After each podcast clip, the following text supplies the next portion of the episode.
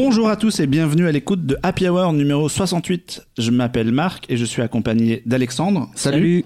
Je ne suis pas accompagné de Jean-Victor qui devait euh, se joindre à nous mais qui a eu un empêchement de dernière minute.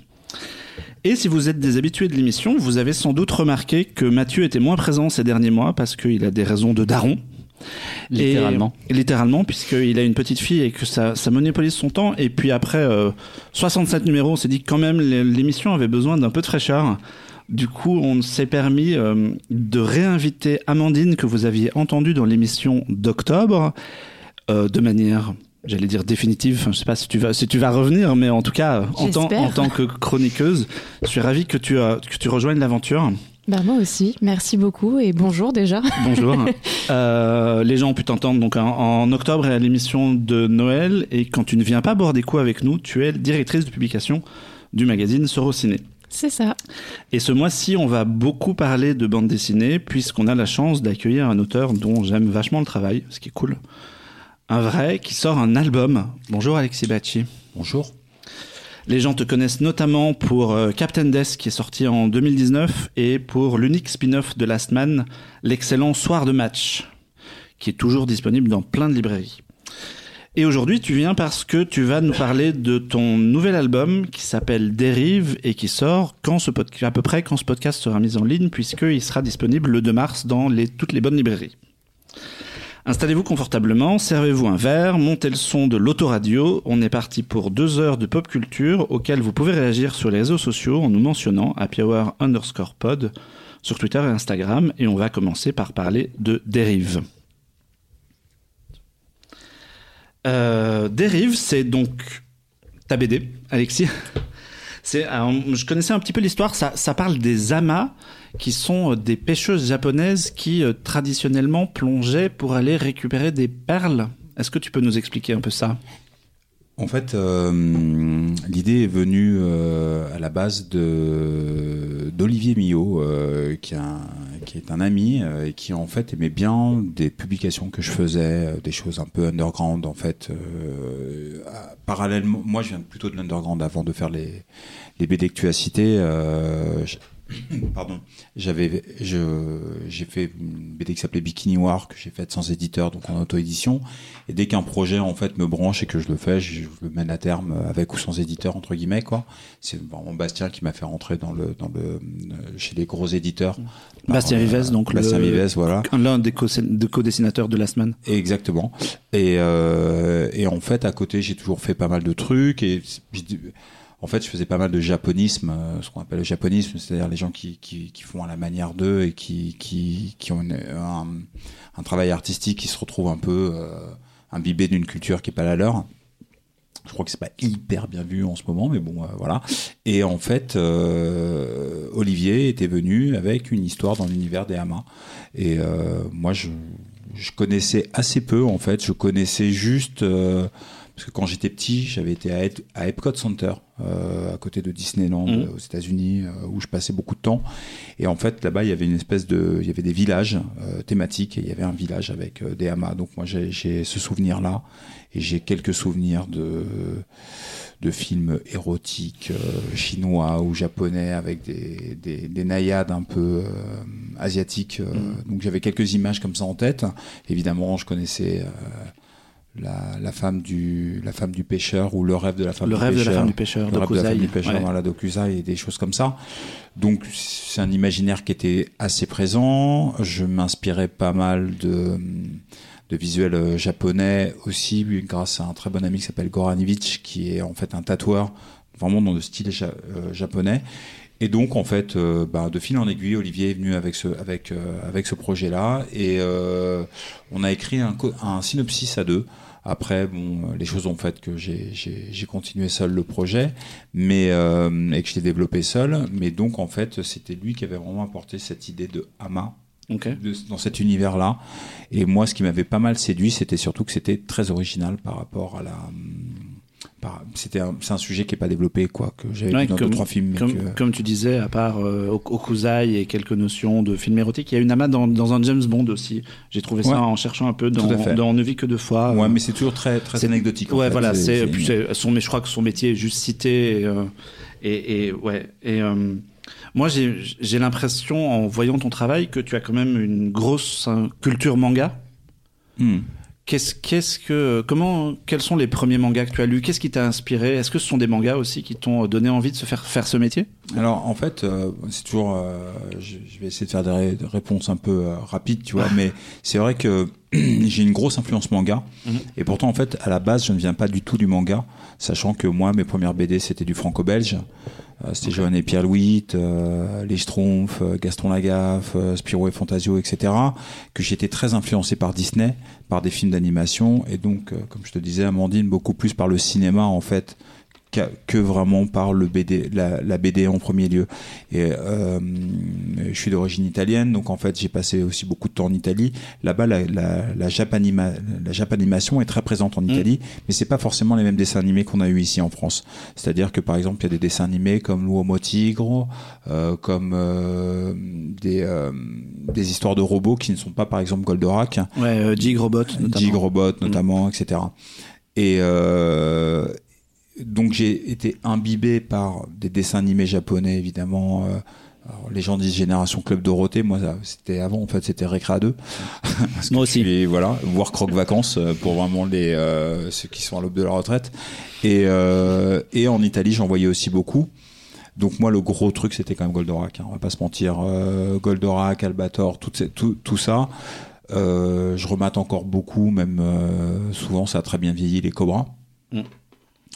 Et euh, ce que j'aime bien dans Gonagai notamment, c'est la, la. Moi, j'ai pas un dessin qui est très solide. Et en fait, c'est un dessin qui est très expressif et qui me permet de raconter des histoires avec les limites techniques que j'ai en dessin. Donc quand des fois je sens une planche, je pousse mon dessin, mais sinon c'est vrai que j'ai un dessin avec des visages assez simples, assez expressifs. Et, euh, et donc mon lien au Japon est très bizarre parce qu'en fait, je n'ai jamais été au Japon. Par contre, j'ai lu énormément et j'ai vu énormément de films euh, inspirés, euh, enfin venant de là-bas, et aussi le fait que bah, pendant pas mal d'années, j'ai pratiqué les, arts martiaux de façon intensive. Donc, euh, et puis depuis que je suis petit, tout le cinéma, aussi bien chinois que japonais, m'a beaucoup inspiré. Mais le, en fait, Dérive vient plus du fait que j'ai vu l'Empire d'essence à 7-8 ans que que de du fait d'avoir vraiment grandi avec tous ces dessins animés japonais, etc. Je redécouvre le manga quand je suis au Gobelin, par le biais d'un très bon ami. Euh, s'il nous écoute, je salue, c'est Thomas Lachartre, qui lui m'a fait vraiment. Bah, lui, par exemple, il me fait découvrir Junku et Tonkam, là où moi je, connaissais Album depuis que j'avais 8 ans, mais je ne connaissais pas Tonkam. Donc en fait, les mangas proprement parlé, je, je n'en lisais pas. J'ai commencé à en lire très tard, quoi. D'accord. Hein, c'est marrant de voir que c'est c'est pas forcément le, parcours qu'on imagine parce que je trouve moi que ton œuvre même même alors Last Man c'est un peu particulier puisque c'est à plusieurs mais tout ça transpire un peu euh, le, Japon dans tous les sens. C'est amusant de, voir que c'est pas euh, pas forcément la base. Est-ce que tu peux pitcher euh, Dérive de quoi ça parle exactement? Euh, en fait c'est euh, déjà je voulais situer ça dans les années 2000 pour euh, pour sortir un peu de notre époque qui moi ne me plaît pas plus que ça euh, sur, enfin on en parlait tout à l'heure il y a des choses super mais il y a des choses qui me plaisent moins. Et euh, je suis très nostalgique de forcément quand j'avais 20 25 ans. Donc je voulais enfin je trouvais ça intéressant de mettre ça au début des années 2000 euh, l'histoire, c'est euh, un journaliste qui a la quarantaine, donc euh, qui a à peu près mon âge, qui a un peu revenu tout, un peu blasé par la vie. C'est vrai que je l'ai fait un moment parce qu'en en fait le, le, le, projet date d'il y a quelques années avec le Covid. il y a eu un changement d'éditeur, etc. Ça a été compliqué, donc c'est un projet en fait qui est déjà fini depuis deux ans et qui en fait s'est fait. Il y a quelques temps déjà quoi. Et donc il y a quelques il y a il y a trois quatre ans quand j'ai commencé à travailler dessus euh, j'étais dans un moment de vie perso assez compliqué. Et donc j'ai commencé à imaginer ce personnage. Et j'arrive pas du tout à faire euh, de l'autobio. Par contre, je trouve ça intéressant de faire de la fiction en mettant euh, des choses bio pour donner euh, plus de réalisme, qu'on sache pas vraiment. En fait, c'est plutôt la démarche qui m'intéresse. Et donc, euh, ce qui était d'ailleurs un peu le, le, le, petit concept de départ d'Olivier qui m'avait plu, c'est qu'en fait, ce journaliste, euh, il est dans une, une, sorte de, il vient de divorcer, il est dans une crise un peu existentielle, et il va, il est envoyé en province euh, pour, pour euh, faire un reportage sur des pêcheuses de, des pêcheuses et de perles euh, qui sont assez vieillissantes. C'est aussi un, ce qui m'a séduit, c'est que on, beaucoup de gens disent ah bah il y a des filles, c'est un peu féministe, etc. Tout ça. En fait, c'est pas vraiment le propos. Ce qui m'a vraiment intéressé, c'est qu'elles étaient vieilles. Et ce qui m'a assez intéressé, c'est qu'il n'y a pas beaucoup de vieux et de vieilles en général, en BD, au cinéma, il y en a très très peu. Donc je trouvais ça intéressant. Euh, moi j'ai grandi euh, avec euh, euh, la gardienne de l'immeuble qui me gardait. Et elle, comme ma maman, ce qui me fascinait, c'est qu'elles étaient, elles étaient âgées, elles sont jamais fatiguées jamais fatiguées. Elles ont méga la pêche. Alors que nous, euh, à 15 ans, on était tout le temps fatigués d'être Et, maintenant, à 40, on est éclaté. Et à 40, on ressemble plus à rien. Et donc, c'est ça que je voulais montrer, c'est que bah, c'était euh, bah, des vieux euh, euh, en province, etc., qui avaient une vie complètement à l'ouest par rapport à ce citadin. Et donc le pitch, euh, je suis un peu long pour faire un pitch en fait, c'est que en fait donc ce journaliste qui a un peu euh, un- une crise existentielle et une crise de vie part enquêter sur des pêcheuses euh, au fin fond de la province et ça le ça le plombe plus qu'autre chose et en fait euh, au fur et à mesure de son voyage il va s'intéresser à la vie de ces femmes qui ont vécu mille vies en fait et qui ont euh, des expériences un peu folles et il va s'intéresser notamment à une, une des histoires, une des énigmes un peu surnaturelles, euh, une sorte de, Oui, parce que mystère. Sans, sans dévoiler l'intrigue pour les gens qui vont le découvrir, ça s'inspire pas mal de. Ça va piocher dans le, dans le folklore japonais et, et euh, dans, des dans des mythes et des légendes qui sont existantes là-bas, en fait. Alors tout à fait, ça, en fait, c'est la plupart des, de cette, euh, de ce bestiaire, on va dire imaginaire, vient beaucoup de ce qu'on appelle l'ukiyo-e, le, le monde flottant. Donc les Anya, les yokai, tout ça, des sujets qui sont assez à la mode aujourd'hui. Euh, si je devais définir moi le, le livre que j'ai fait, je le prends un peu comme un, Dario Argento en fait, c'est-à-dire un film d'horreur italien qui se passe chez les Hamas, c'est-à-dire que le, le Japon est un peu le théâtre de tout ça. Cette mythologie et, le, le, vraiment c'est de ça dont je me sers. Par contre, euh, je vois ça plutôt comme un film d'horreur italien des années 70 en fait, plus même que comme un euh, que, que comme quelque chose de vraiment japonisant entre guillemets quoi et euh, c'est un thriller un peu fantastique et puis c'est un peu j'aime beaucoup des cinéastes euh, euh, je sais plus qui a fait euh, Strangers in Paradise euh, Euh, c'est pas Jim Jarmusch? Ouais ou- Si, je crois que c'est Jim Jarmusch. Si, si. J'aime bien cette espèce des fois de, de demi-rythme en fait, et c'est vraiment ce que je voulais faire, c'est raconter plein d'histoires en une, euh, Mm. et puis avoir une narration euh, sur lequel j'agrémente de petites histoires. Ju- Justement, moi, je me demandais euh, qu'est-ce qui t'avait inspiré, enfin, que, quels éléments de la, culture en général, de la pop culture, t'avaient inspiré pour la, pour cette BD, au-delà de, enfin, moi, j'ai une culture japonaise assez limitée, mais j'ai évidemment vu euh, Okusai. euh, Enfin, t'as des planches qui sont un hommage à, à la vague notamment, mais à part ça, euh, qu'est-ce qu'il y a Est-ce que tu peux nous en dire un peu plus sur tes inspirations? Il y a une double page notamment qui euh, qui fait pas référence à Okusai, mais à alors évidemment c'est maintenant que j'ai un trou, mais je crois euh, Kunoichi ou c'est ça, je crois Kunoichi. Euh, en tout cas, c'est un un, un grand monsieur de l'estampe japonaise également qui a peint beaucoup de, enfin qui a dessiné beaucoup de guerriers et en fait. Euh, j'ai été prendre des références un peu partout, quoi, notamment euh, sur les guerriers, sur des légendes euh, qu'on me donnait. Je dois vraiment dire que ce, ce livre, il y a beaucoup de gens qui m'ont aidé. Déjà le finir.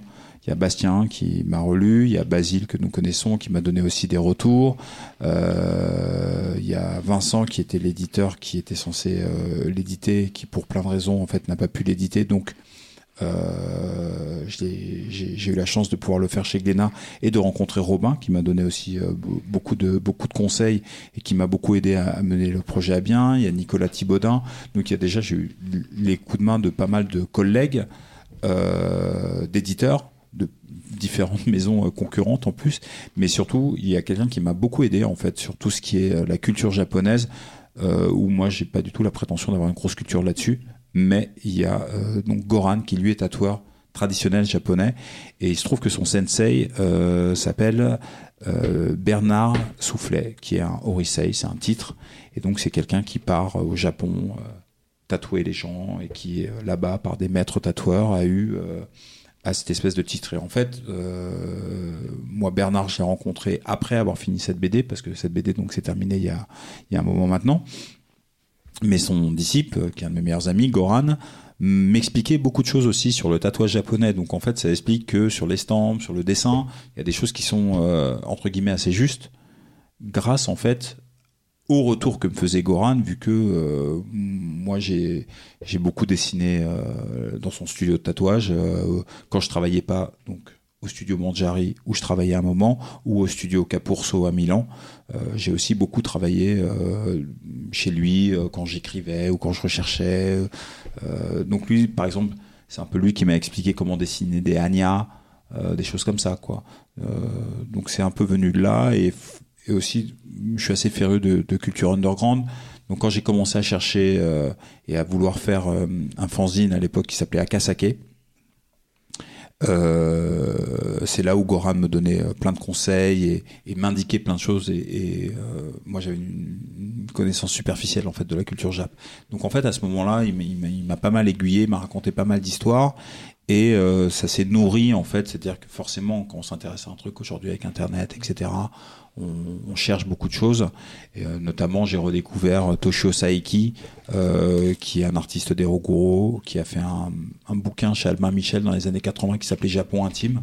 Et c'est marrant parce que c'est un bouquin que j'ai eu, que j'ai revendu à une époque où j'avais pas de thunes et que j'ai racheté évidemment à prix d'or aujourd'hui parce que euh, on veut les récupérer, on les regrette et voilà, ça a un prix. Et en fait, euh, bah, c'est- du coup aujourd'hui en fait on va quand même beaucoup se cultiver sur internet euh, via les films euh, via tout ça quoi. Tu, parlais notamment des des hamas. Moi pour plus de réalisme j'ai été euh, j'ai été euh, chercher des références. Alors j'ai trouvé notamment Fosco Mariani qui est un dessinateur un pardon un photographe italien qui avait une utilisation euh, du Leica assez euh, assez pertinente euh, qui vraiment m'a servi de grosse référence pour les scènes sous-marines. Et il y a aussi j'oublie toujours le prénom je suis vraiment désolé mais il y a une réalisatrice qui a fait un très bon reportage sur les hamas pour Arte. Et d'ailleurs je pense que certainement Olivier son concept il avait il, avait dû voir les ces quelques trucs et faire le lien en fait avec euh, mon travail et, et voilà donc euh, euh, voilà Non, c'est c'est- c'est pa- c'est passionnant à écouter. Et, et- pas du tout Taniguchi dans, dans, dans les inspirations. Parce qu'en fait, moi, en le lisant, j'ai trouvé que la construction était un petit peu celle du sommet des dieux. Et je me demandais si c'était complètement hasardeux ou si euh, bah, c'était un truc que tu avais dans un coin de ta tête et que forcément, du coup, ça rejaillissait à un moment donné. Parce que l'histoire du journaliste qui va s'intéresser à une personne, à des personnes âgées ou enfin ou disparues ou et qui replonge un peu dans le passé de quelque chose, c'est un petit peu construit comme le sommet des dieux. Euh, alors en fait, euh, pour être très franc, j'ai jamais lu Le Sommet des Dieux. J'ai Ah oui, vu donc c'est complètement le hasard. Ça n'a rien à voir. Ouais. J'ai vu le film qui est très bien. Ouais. il y a plein de gens, des, soit de ma promo ou, de, ou des promos suivantes, des gobelins qui ont travaillé dessus. Euh, Damien Brunner, euh, qui est le, le Le producteur. producteur qu'on connaît bien et, ici. ouais. euh, et vraiment un mec super. On se connaît par le réseau amical en fait, Mm. euh, rien à voir, mais voilà. Euh, et en fait, Taniguchi, nous on l'a rencontré parce qu'il était venu à l'atelier, au début de l'atelier Manjari, il y a une quinzaine d'années, et il avait été extrêmement gentil. Et ce qui est marrant, c'est qu'à cette époque, je, je dessinais des, je dessinais des choses un peu style euh, Shigeru Mizuki. Donc euh, vraiment euh, des petits yokai, etc. Mais c'était mignon et puis vraiment je recopiais bêtement. Enfin, j'inventais, mais j'essayais de faire à la manière d'eux. Euh, c'était au début aussi où je me remettais à dessiner après pas mal d'années à ne pas dessiner.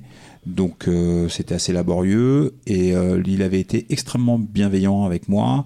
Il m'avait dit qu'on voyait que j'aimais bien Mizuki et il avait été très gentil, mais je n'ai jamais lu ses bouquins. Et à l'époque, tout l'atelier était très fan de son travail. Et vu que moi j'ai un petit côté un peu euh, un peu chiant hein, comme ça, j'aime bien découvrir des trucs à mon rythme, euh, j'ai lu, euh, j'ai oublié le titre, mais un de ses plus gros succès là, euh, mec qui revient en enfance, tout ça. Ah oui, quartier Nantin quartier lointain. Voilà, j'ai lu Quartier lointain il y a peut-être euh, ben, pendant le confinement, ou un truc comme ça. Oui, donc oui. Et euh, donc voilà, la BD était finie de bien avant, et j'ai trouvé ça d'ailleurs euh, super, super génial. Moi, je reviendrai juste sur quelque chose que tu disais tout à l'heure par rapport à Dario Argento. Je trouve que c'est hyper intéressant d'en parler parce que moi, ce qui m'a frappé vraiment, ce qui m'a beaucoup plu sur les planches, c'est qu'il y a vraiment une unité euh, chromatique. Alors, je sais pas trop euh, comment expliquer ça, mais euh, moi, ça me rappelle beaucoup du coup le travail ben, d'Argento sur le giallo, notamment avec ces couleurs très vives qu'on retrouve de différentes planches. Alors, je sais pas si c'est comme ça que tu l'as envisagé comme référence ou pas du tout. En fait, exactement. En fait, exactement. C'est-à-dire que. Quelle classe, bravo. Bravo. Merci. Quel œil. Bravo. Euh, en fait, ce qui s'est passé, c'est que déjà, dans, quand j'ai quand j'ai fait des fanzines, je, je les faisais en riso. Euh, parce que ben j'étais très intéressé par le média fanzine euh, qui, qui me parlait beaucoup, que à l'époque euh, soir de match tardait à se faire et que j'étais très frustré de pas de pas pouvoir montrer mon travail.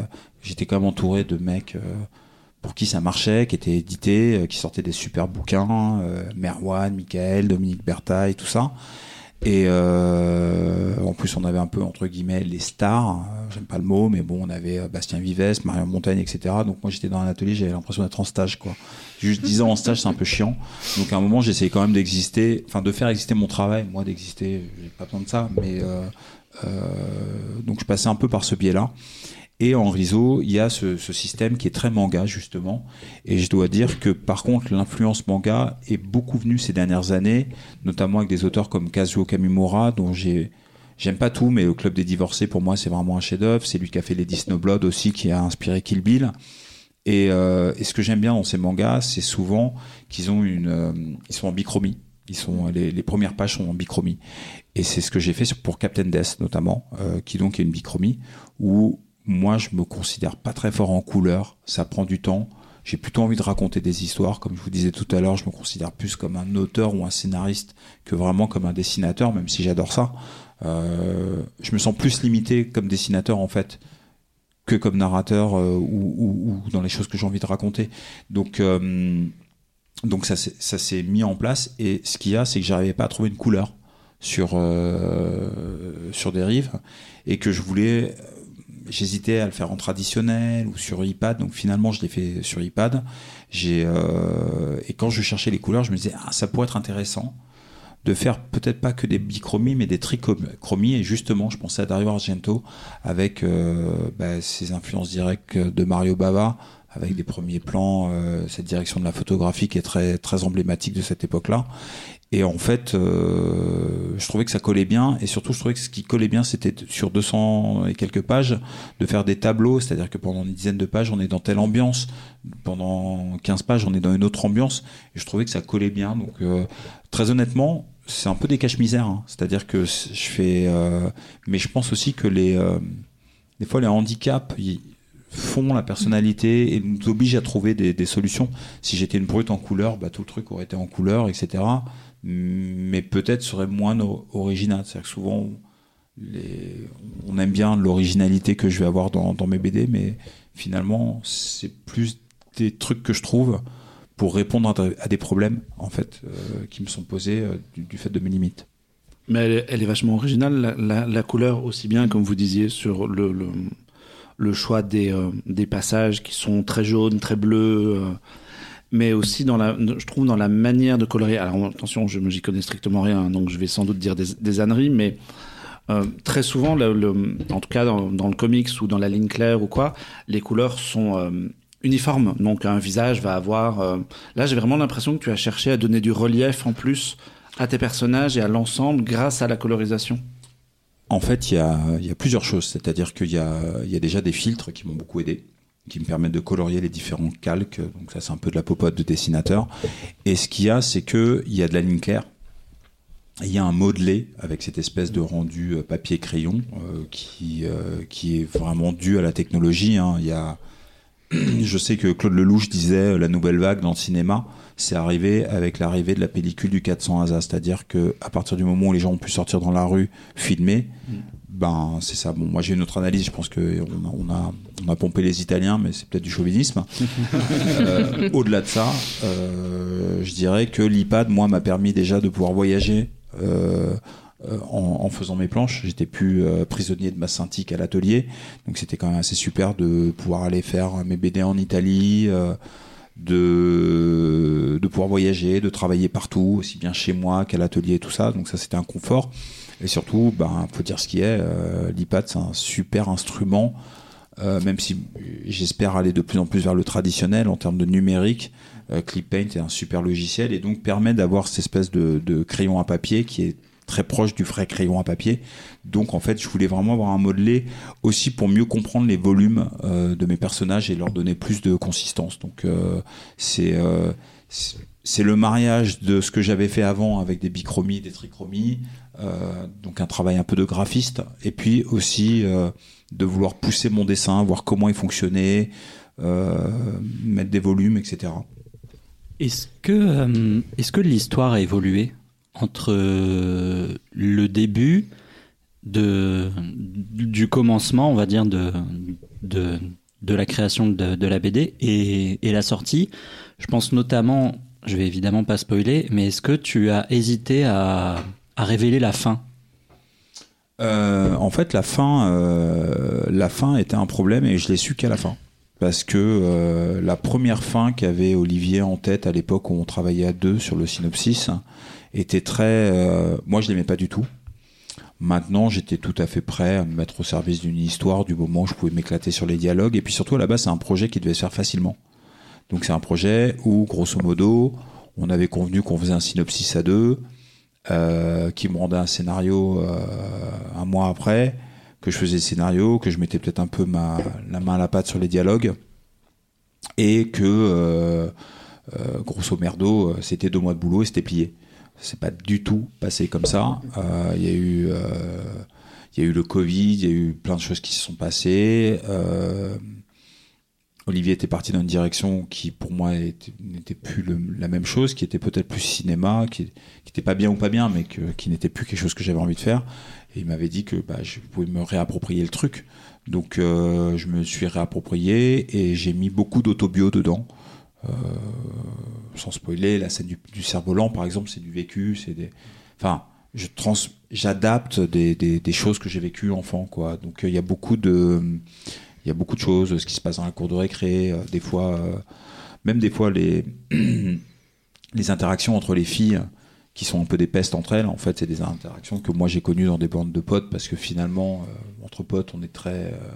On est pire que les filles, hein, des fois, euh, sur nos susceptibilités, les embrouilles de potes, tout ça. Oui, et puis même en fait, le personnage principal, il- physiquement, il te, Ouais. te ressemble un petit peu. Ouais, ouais, ouais. Bah en fait, en fait, l'idée c'était, euh, c'était un peu ça, quoi. C'était de faire un, c'était de faire quelque chose avec le que je dessine facilement. Et, euh, et en fait, bah c'est vrai que moi, euh, bah, d'avoir des grosses lunettes déjà, ça me rend plus sympathique parce que sinon je peux avoir un visage un peu dur et tout. Et j'avais pris l'habitude aussi de me dessiner comme ça, donc euh, donc bah, j'étais à l'aise avec ça. euh, j'étais à l'aise avec ça. Et puis je trouve que vu qu'on on se raconte toujours un peu quand on fait une BD, un film ou quoi, les personnages c'est toujours un peu nous. Bah, Donc autant il y a les franco. ouais.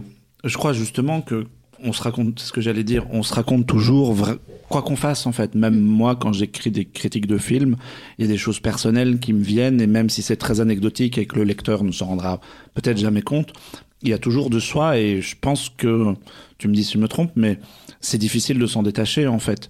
Tu arrives jamais complètement à faire une histoire qui est pas, euh, qui a pas des touches personnelles à des, à, à des moments, même de manière discrète. Ouais, de, de, par exemple, euh, pour, pour, pour répondre à ta question, donc le projet a été, euh, a été assez long parce que, en fait, moi, je voulais faire un peu, entre guillemets, comme Bastien, c'est-à-dire, j'ai fini un projet, tout de suite, je passe à un autre projet et j'enchaîne et je vais vite et je sors trois BD par an et je deviens connu et je fais du cinéma, je deviens maître du monde et c'est parti. En fait, ça se passe pas méga comme ça, c'est toujours un peu plus compliqué, euh, déjà parce que je suis pas aussi rapide en termes de mise en scène et de réalisation et de dessin. Et aussi parce que moi, mes, mes histoires, j'aime bien qu'elles maturent un peu finalement. C'est-à-dire que le temps que je mets à les faire, c'est peut-être un mal pour un bien parce que euh, elles mûrissent, elles évoluent. Euh, La scène du cerf-volant, par exemple, c'est quelque chose euh, qui me revenait en mémoire, qui est un souvenir d'enfance assez précieux. Et même si je le travestis complètement dans l'histoire, ben, je trouvais ça cool de de l'intégrer parce que c'est un moment auquel je repensais beaucoup quand je faisais la BD. Je me disais tiens c'est marrant que je repense à ça à ce moment-là. Tiens ça pourrait coller. Donc euh, et puis il y a aussi cette narration que j'ai dans cette espèce de style un peu manga 70s qui me permet aussi de, me permettre des choses, de faire des doubles pages, de tiens j'ai envie de dessiner ça. À ce moment-là, bah, je le fais, je l'intègre. Alors il faut pas, faut pas que ça nuise à l'histoire, mais je pense que vu les structures d'histoire que j'ai, ça, ça, ça colle assez bien.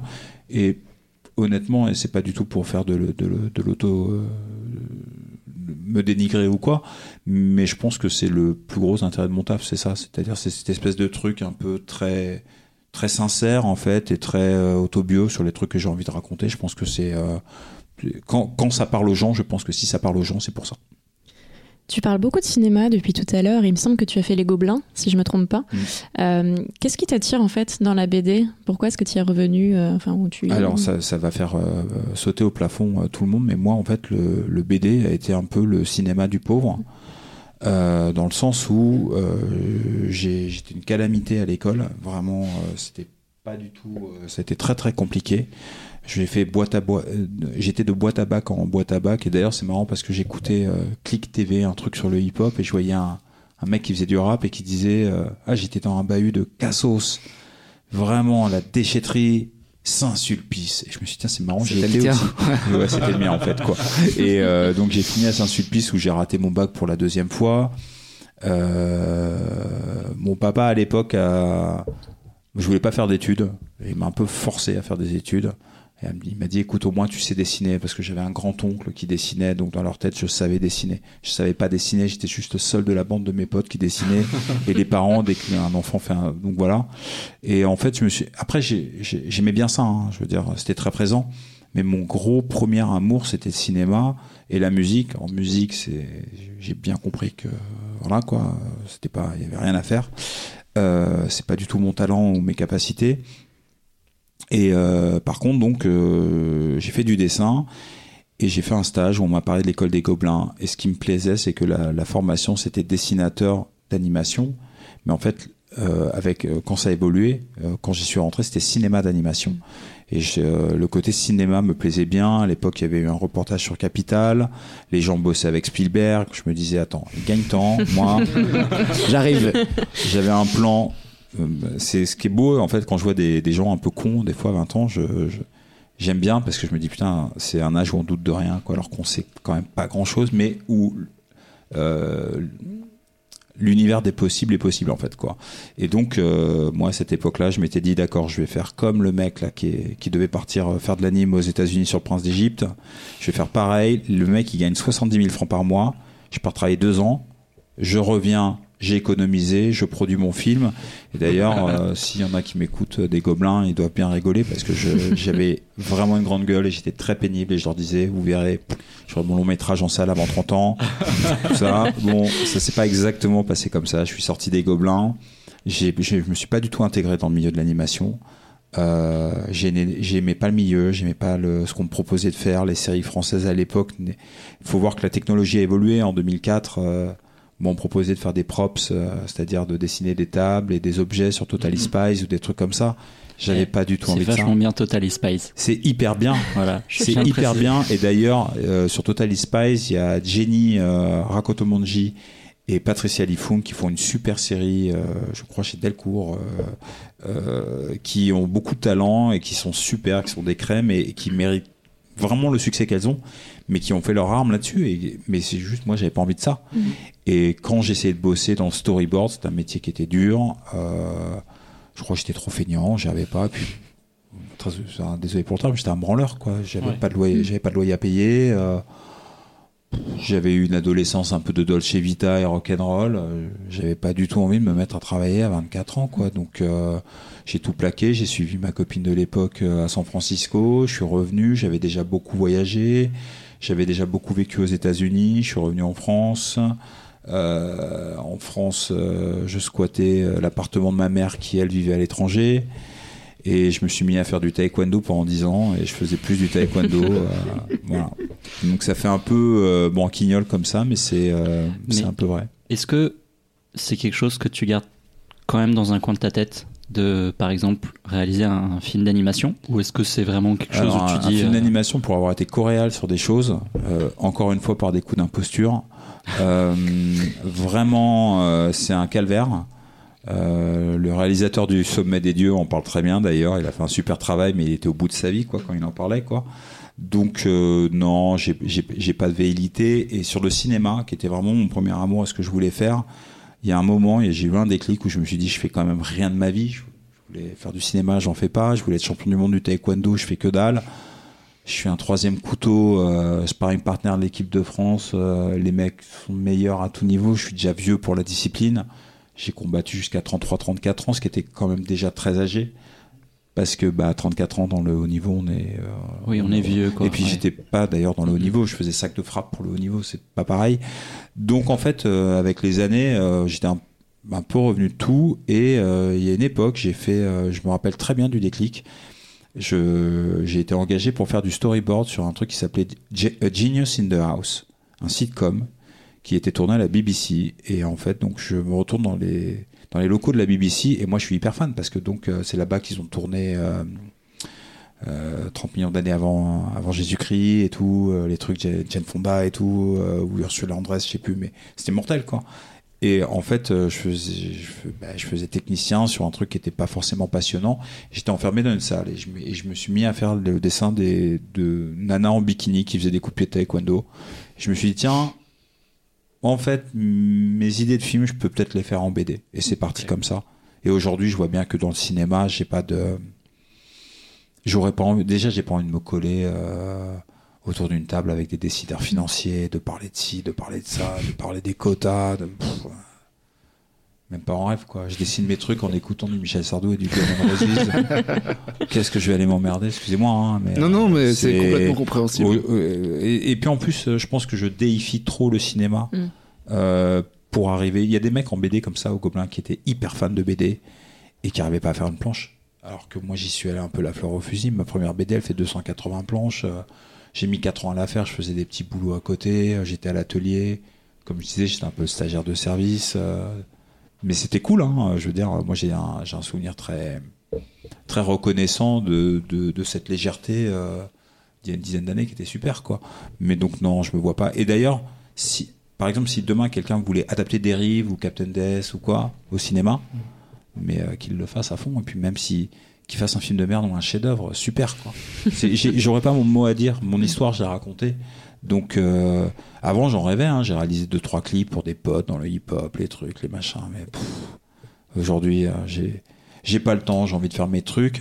Et aussi, euh, je dirais quelque chose, c'est que mon petit affect au cinéma, je le garde dans le sens où sur soir de match c'était pas possible parce que j'étais avec Bastien et que j'étais pas seul auteur. Mais quand je suis seul maître à bord entre guillemets sur mes BD, je négocie toujours de garder mes droits d'adaptation audiovisuelle. Donc c'est moi qui décide.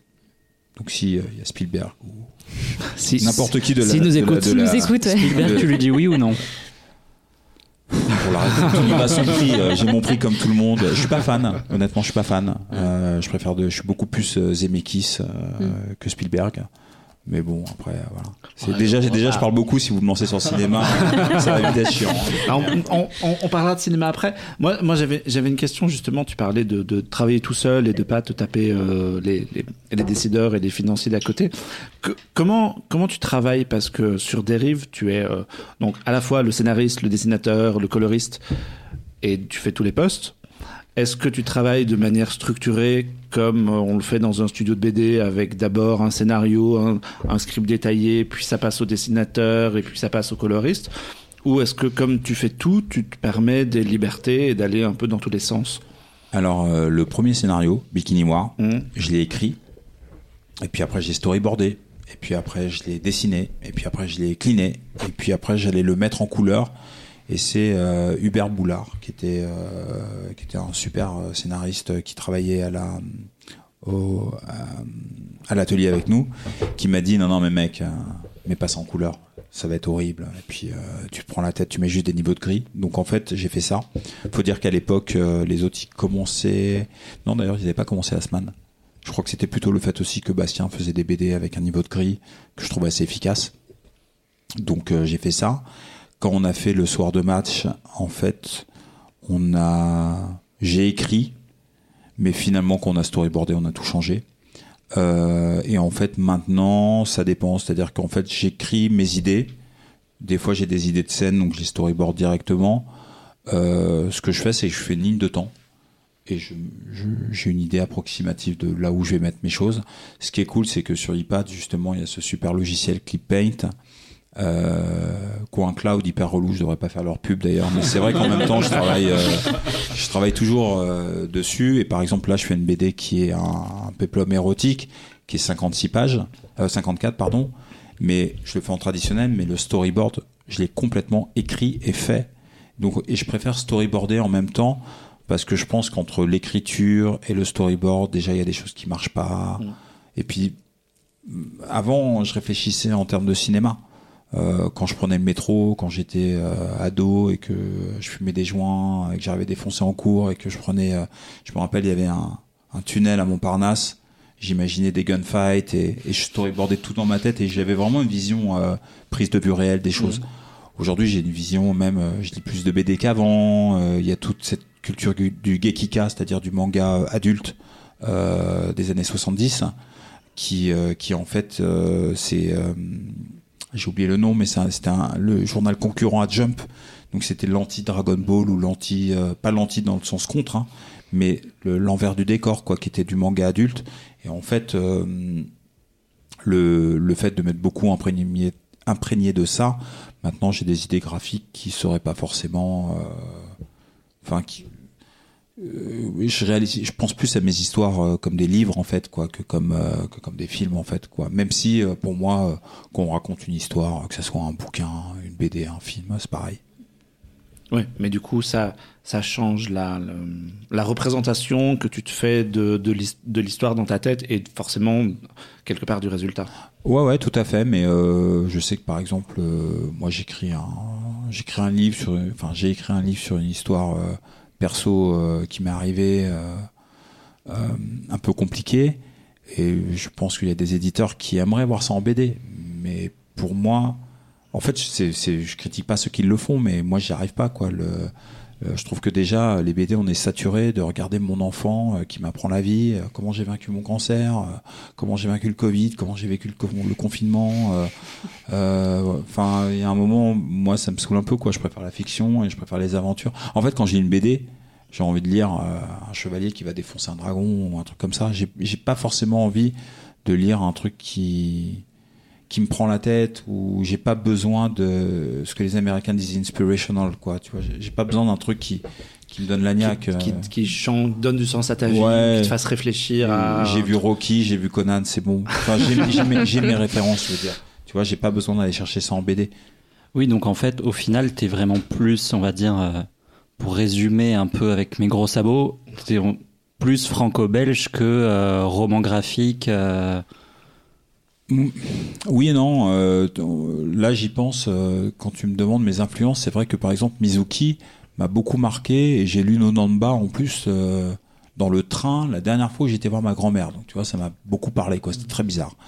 Et, euh, et ça m'a beaucoup marqué même le chemin de vie de, de Shigeru Mizuki, de, de perdre un bras à la guerre. Tu rêves de faire du manga, t'apprends à dessiner de l'autre bras. J'aime beaucoup moi ces histoires. Mais est-ce que euh, j'ai envie de lire euh, un mec euh, de 25 ans qui va, qui va nous raconter la vie de Mizuki avec des aplats sur Illustrator Moi, ça m'intéresse pas, quoi. Euh, je, dis pas qu'il faut pas le faire. Hein, chacun fait ce qu'il veut. Et, j'essaie toujours de pas critiquer mes, mes collègues.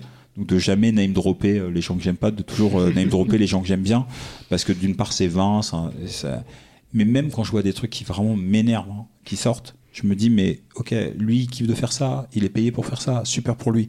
Ça parle à des gens, ça fait plaisir à des gens, super. De toute façon, c'est pas parce qu'ils vont pas acheter euh, tel bouquin de moi, euh, tel bouquin d'un tel, qu'ils vont acheter euh, Captain Death. Captain Death, ça s'est pas beaucoup vendu, point barre. Les gens qui l'ont vendu déjà, ils ont bien aimé, et c'est vrai que déjà, je suis reconnaissant de ça. Ah, Il y a toujours trois mecs pour me dire que je dessine comme une merde sur internet, mais c'est pas grave quoi. Enfin, c'est pas c'est pas eux que j'écoute et puis euh, moi moi moi aussi je suis le premier à penser que certaines personnes dessinent comme des merdes ou qu'ils ont rien à raconter. Je trouve que c'est pas très gentil de le dire des fois. Voilà, on va dire ça. Mais bon. Vas-y. Euh, J'ai perdu le fil de ce que je voulais dire. Euh, oui, du coup, tu, tu parlais de, de, de lecture et d'évasion. Quelles sont les, les, les BD récentes que tu as lues et qui t'ont fait rêver, justement? Alors, euh, pour être très franc, euh, là, j'ai lu, il y a hum, Dominique Bertaille qui, euh, qui m'a Mm. conseillé des choses, parce que j'ai des lacunes, notamment en franco-belge. Donc là, j'ai lu Valérian, euh, que je trouve très daté, mais je regrette vraiment de ne pas l'avoir lu à l'époque. J'ai lu un tunique bleu pour la première fois de ma vie. C'est super le tunique bleu. Et hein. ben en fait c'est bien. Ouais, c'est vraiment bien. C'est bien. C'est très vieux et je me dis. C'est la BD de papa, mais c'est de la BD de papa, mais c'est bien. Ça fonctionne. Après, je suis très Joanne et Pierre Louis, hein, mais là vous allez perdre tous vos auditeurs. Donc pour parler de trucs un peu plus. Ah, moi j'adore. Je suis complètement fan de Joanne et Pierre Louis. Ouais, moi Joanne et Pierre Louis pour moi c'est dément. C'est dément. Je trouve que la garder cette fontaine mm, mm, mm. est un chef-d'œuvre. Euh, J'aime beaucoup. Euh, qu'est-ce que j'ai lu récemment? Euh, alors en ce moment, je lis le soir et c'est vrai que je me suis collé le Comte de Monte Cristo. Ah oui, c'est Donc en fait, du coup, euh, j'ai pas lu trop de BD depuis euh, 8 mois, quoi. mais euh, bon, voilà. Maintenant que j'ai fini, je vais m'y remettre un peu. Et euh, dans les ces dernières années, les trucs qui m'ont vraiment bien marqué, euh, ah, c'est compliqué, quoi. Très honnêtement, je, J'en vois pas tant que ça. J'ai beaucoup aimé le club des divorcés de Kazuo Kamimura et pour faire un peu de pub euh, et pour être corporate euh, pour Glénat, ils ressortent euh, Mermaid Saga ou Mermaid Forest, je sais pas comment ça s'appelle, euh, qui est un super manga d'horreur de ouf de Rumiko Takahashi et c'est vraiment mortel. C'est une super BD. Et d'ailleurs, Rumiko Takahashi, j'avais euh, j'avais lu quelques Ranma parce que je les avais pas lus et mm. donc j'en ai lu quelques-uns. Et en termes de narration, euh, c'est vrai que des fois, moi par exemple, pour répondre à ta question, euh, il y a des trucs que je storyboard parce que j'ai l'idée, donc le truc cool de source. Et puis il y a des trucs où je vois une case et je me dis, allez où cette case, faut que je la reprenne. Donc en fait, d'une case, j'en imagine trois avant et trois derrière, et je me dis, ou une composition une façon de faire quoi. Ouais, tu dis cette case là, il faut que je trouve un moyen de la caser. Ouais, exactement. exactement. ouais, ouais, mais c'est exactement ça. C'est exactement ça. C'est exactement euh... mais très honnêtement, enfin euh, moi euh, j'en parle souvent euh, notamment avec ma mère qui me dit c'est bien, tu commences à gagner ta vie, c'était un peu l'âge quoi. Je fais ouais, enfin forcément. Puis nécessité fait loi maintenant, mais mais disons que le je me vraiment moi j'étais fait pour être milliardaire et rien foutre quoi. Vraiment. Comme beaucoup de moi monde. aussi moi aussi. Mais c'est pas, pas encore arrivé et en fait si je fais de la BD c'est vraiment parce qu'il y a des histoires que j'ai en tête et j'ai cette espèce de vanité euh, folle de penser que ouais faut non cette histoire là il faut la raconter. Donc euh, je me colle euh, un an, six mois ou un an et demi de boulot, à pas avoir de vie, à avoir des tendinites dans le bras, à pas dormir, et à sortir ça. Euh, et des fois, quand il n'y a pas d'éditeur derrière, à pas savoir comment je vais faire parce que ouais, c'est un peu. Ouais, euh, je me suis un peu guéri du virus du cinéma parce que c'était vraiment impossible. Mais la BD, je n'ai pas d'excuse, quoi. Je peux la faire, quoi. Je peux même la faire avec un stylo bic sur un crayon, euh, sur un cahier, quoi. On va toujours la photocopier. Il y aura toujours moyen d'en faire quelque chose. Non, mais ouais, il y, a ce côté un peu magique. Et puis, c'était quand même aussi un premier amour aussi, quoi. Même si, bon, je préférais le cinéma. Euh, j'aimais bien ça quand même quoi. J'ai eu des, des, des, grands moments euh, sur sur de la BD qui doit pas forcément être terrible à relire aujourd'hui hein. moi j'étais très Marvel 70 mm. donc euh, tout ce qui était euh, ouais toute l'époque Colossus Serval Diablo des X-Men quand Magneto il se rend et qu'il est prêt à se soumettre à la justice des hommes alors qu'il peut les défoncer qui est par amitié pour Xavier. Je trouve ça bouleversant quoi. Si je peux même pas trop en parler je pleure. C'est sérieusement je trouve qu'il y a des, scénaristiquement cette époque-là, elle est vraiment barge. Et euh, alors après, maintenant, ils s'en sont servis pour faire euh, une industrie avec les films Marvel. On aime ou on n'aime pas, c'est autre chose, quoi. Mais le, les BD de base, euh, voilà, moi j'étais un gosse du divorce, dans mes pompes, tout seul, j'avais pas trop de potes, j'étais trop racaille pour les bourges, trop bourge pour les racailles. bon, bah, Strange, c'était super, quoi. Et c'est un peu pour ça. Et d'ailleurs, je suis hyper, ça fait nier, hein, dire comme ça, mais je suis hyper reconnaissant parce que des fois, il y a des mecs qui vont bien kiffer Captain Death, par exemple. Euh, et je vais me dire, putain, mais c'est cool parce que. Putain, mais tel mec, il a bien kiffé. Ou si un gamin, il reproduit des dessins ou que ça leur donne envie de faire des choses, justement parce que j'ai un dessin qui est assez simple et qui est pas hyper balèze, ben, c'est cool parce que moi, j'ai un peu commencé comme ça. Et, et puis, à un moment où euh, je me trouvais trop bête pour lire à l'époque, tout ça, ben pourtant je me tapais des 15 en philo, bah honnêtement c'était grâce à Chris Claremont euh, et les Stranges euh, parus euh, chez Luc dans les années 87-88 quoi. Ah ouais, ça, ça, ça m'étonne pas. Ouais, moi je voulais compléter aussi, parce que tu parlais de Johan et Pierre-Louis. En vrai, pour les gens qui nous écoutent et qui se disent Ah, les Schtroumpfs, tout ça, c'est de, de, la BD hyper jeunesse. Eh, les Schtroumpfs, c'est un putain de dessinateur, Peyo. C'était vraiment, il y a vraiment des planches assez incroyables et deux, trois tomes qui, est- qui était vraiment dingue. Et si, si, si vous avez Bah, l'occasion les- de choper des intégrales, lisez Peyo, parce que c'est vraiment fou. Ouais, puis Peyo, il faut vraiment lire euh, le, le, le Cosmos Trompe, Ouais, Mm. qui est une histoire d'amitié mais bouleversante. Super joli. Euh, ouais, Mm, mm, qui vraiment raconte ce qu'il y a de mieux dans l'humain en fait quoi. Tu, tu lis ça, t'as as envie ouais, t'as envie de rappeler tous tes potes avec qui tu t'es embrouillé.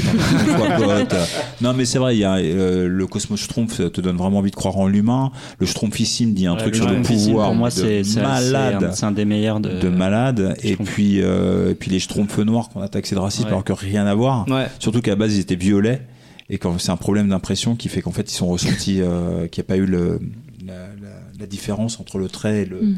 et le remplissage mais euh, ouais Peyo sur les, les 7-8 premiers albums c'est quand même super quoi euh, et euh, puis c'est très intelligent la narration est super voilà T'es en terre conquis ici. ouais, je vois ça ça fait plaisir ça fait plaisir Euh, Clairement.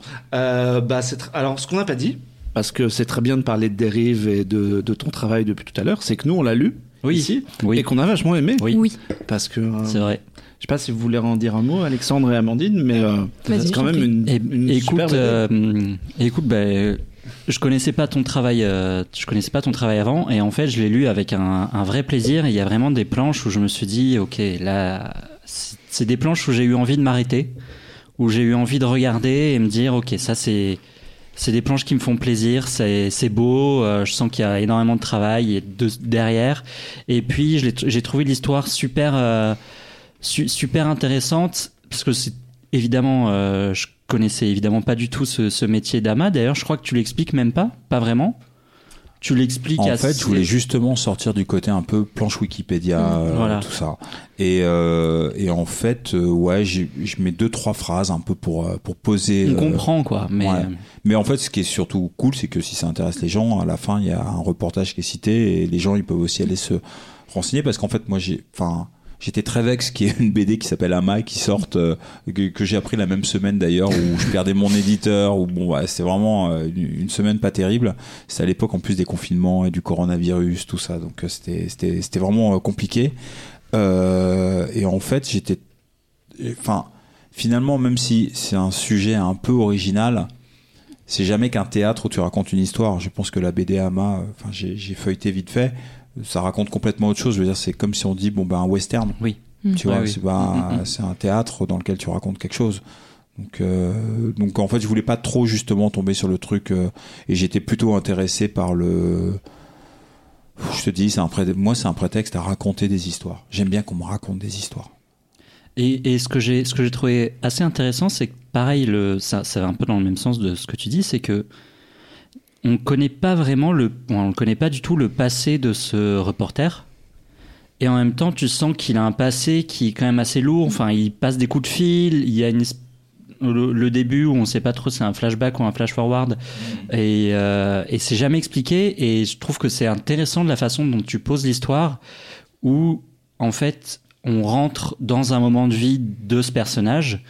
Et puis c'est comme ça on fait avec quoi. Bah moi j'aime bien quand tout est pas expliqué quoi. J'aime bien qu'on Mm. fasse un peu euh, appel à l'intelligence du lecteur, du spectateur et à son imagination. Donc enfin pour moi l'histoire elle est hyper claire. Mais Oui, justement il y, a- il y a des y a des choses il y a des choses où euh, voilà le c'est pas la peine d'expliquer. euh, tu vois.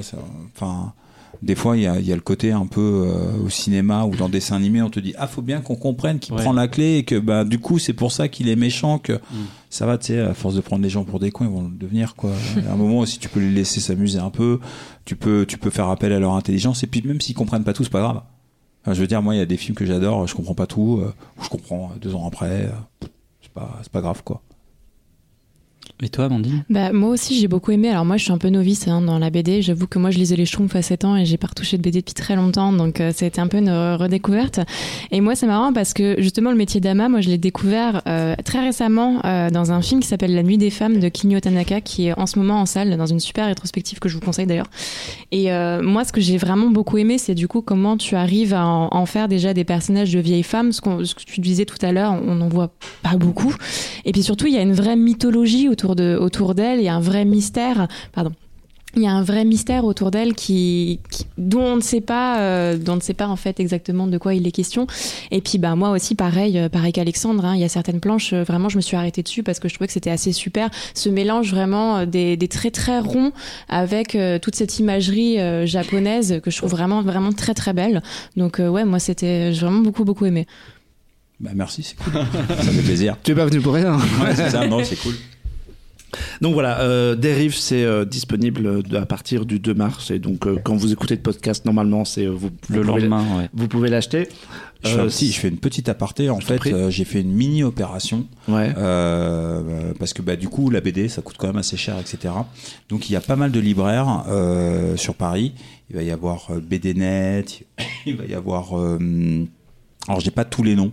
J'indiquerai ça sur les réseaux sociaux, mais y a pas. J'ai déposé environ 800 Thank You Diaries, qui est un petit artbook que j'ai fait et qui sera offert euh, pour les gens dans la limite des stocks euh, disponibles euh, qui achètent des livres comme ça. Ça leur fait un petit cadeau parce que 30 balles, bah, c'est pas c'est pas innocent quoi. Voilà. Et que je préfère encourager les gens qui mettent 30 balles dans une BD que dans euh, le meilleur burger de Paris. euh, ou, Mais euh, après, euh, alors c'est combien de pages euh, Dérive C'est 230. Oui, voilà, donc c'est pas, euh, c'est un pavé quand même. C'est un, c'est un bon truc, quoi. C'est Ouais, pas- c'est ouais, pas un non, petit non, bien truc, sûr, euh, mais ce que je veux dire, c'est que je, je trouve que la, la culture est un peu chère et que c'est quand même un problème. Donc, euh, et, et parce que le papier coûte cher, parce que tout coûte cher, parce que je coûte cher. mais, euh, mais voilà, euh, je trouve que c'est cool d'avoir des. Quand on peut.